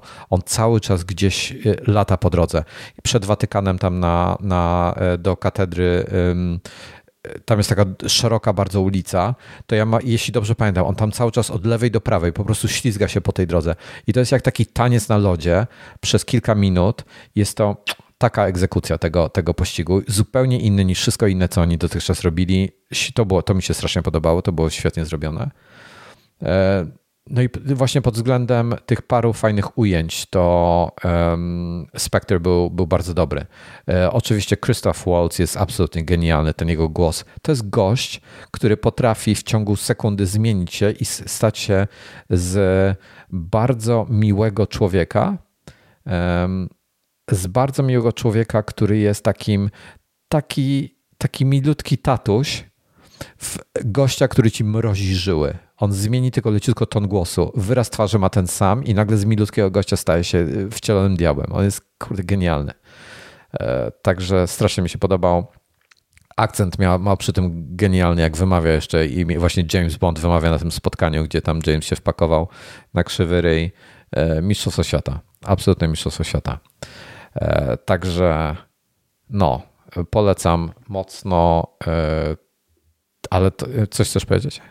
E, ja follow-up mam do filmów jednoujęciowych, dlatego się zgłaszam.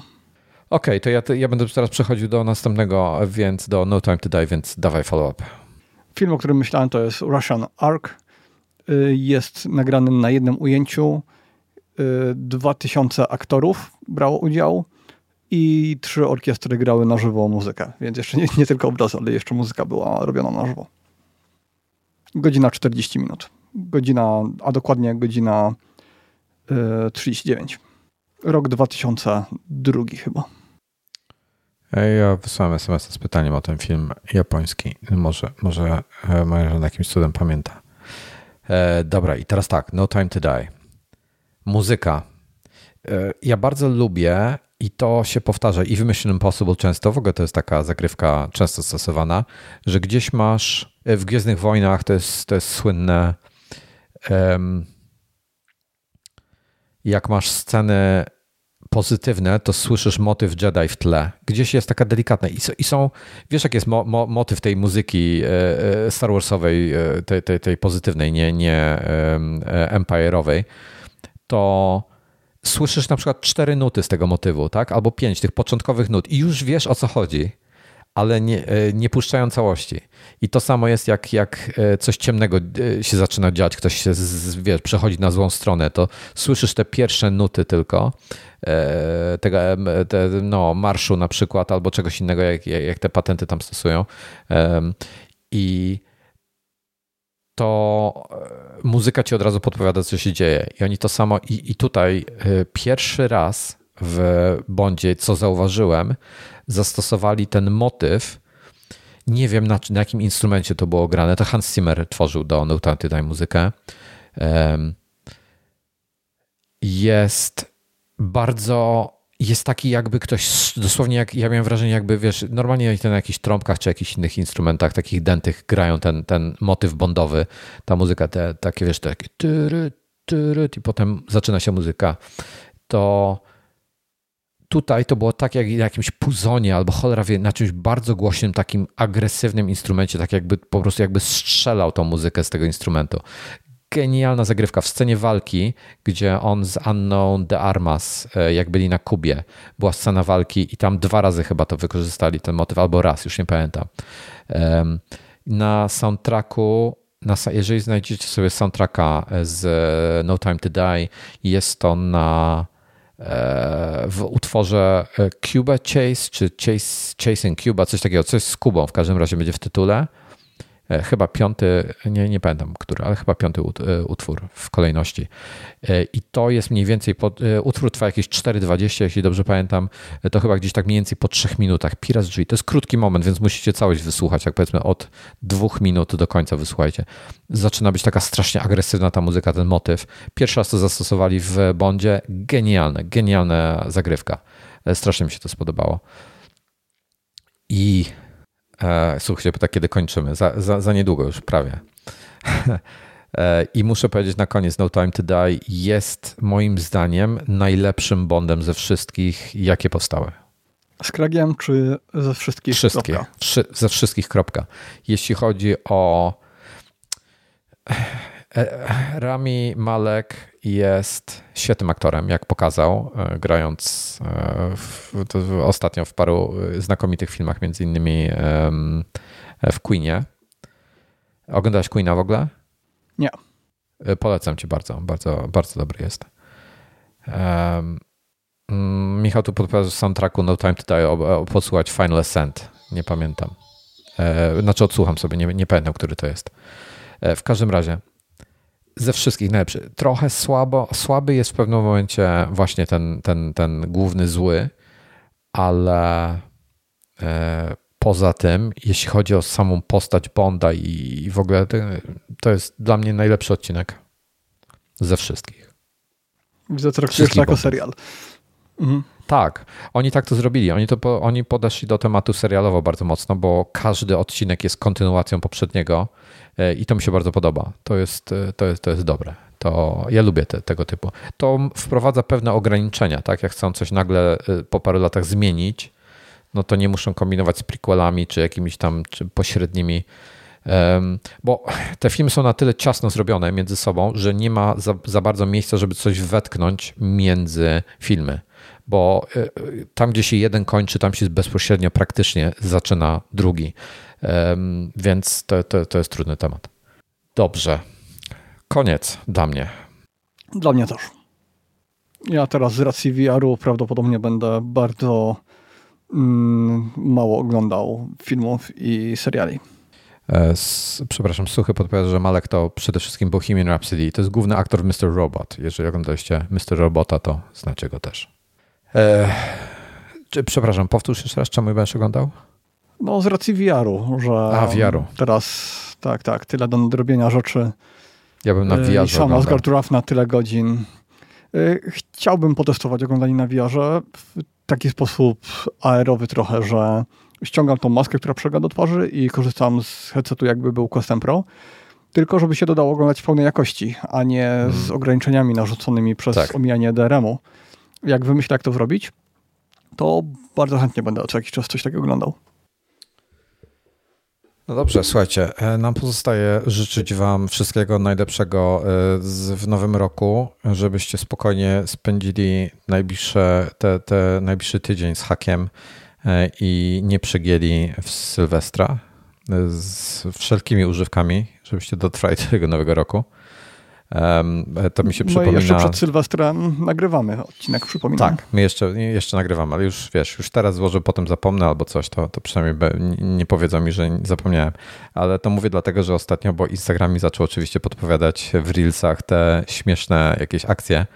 I jest ten piknik sylwestrowy, co rodzina ma przed domem i odpalają e, z butelki czy z czegoś tam odpalają jakieś petardy i oczywiście stała się największa możliwa tragedia gdzie ja nie pamiętam co, dokładnie tam, co się stało w tej chwili, ale coś się wywróciło i ten takie pudełko, co tak strzela tak seryjnie z pudełka jakiegoś, to są te takie pudełka, co strzelają.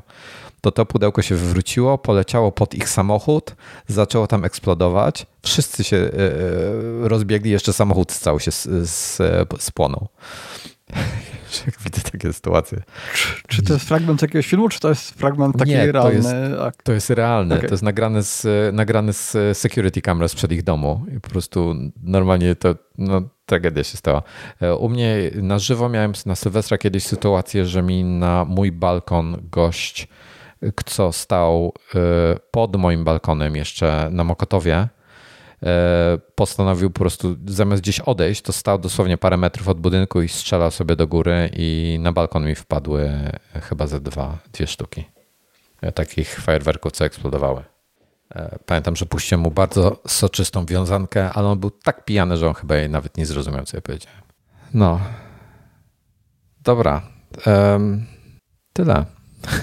Życzę wam niskiego BMI po świętach, napisał Tomasz w komentarzu. E, dziękujemy bardzo i do usłyszenia za dokładnie tydzień, 29 e, grudnia. Będziemy z Wami na kilka dni przed Sylwestrem. See you. Do usłyszenia. Cześć.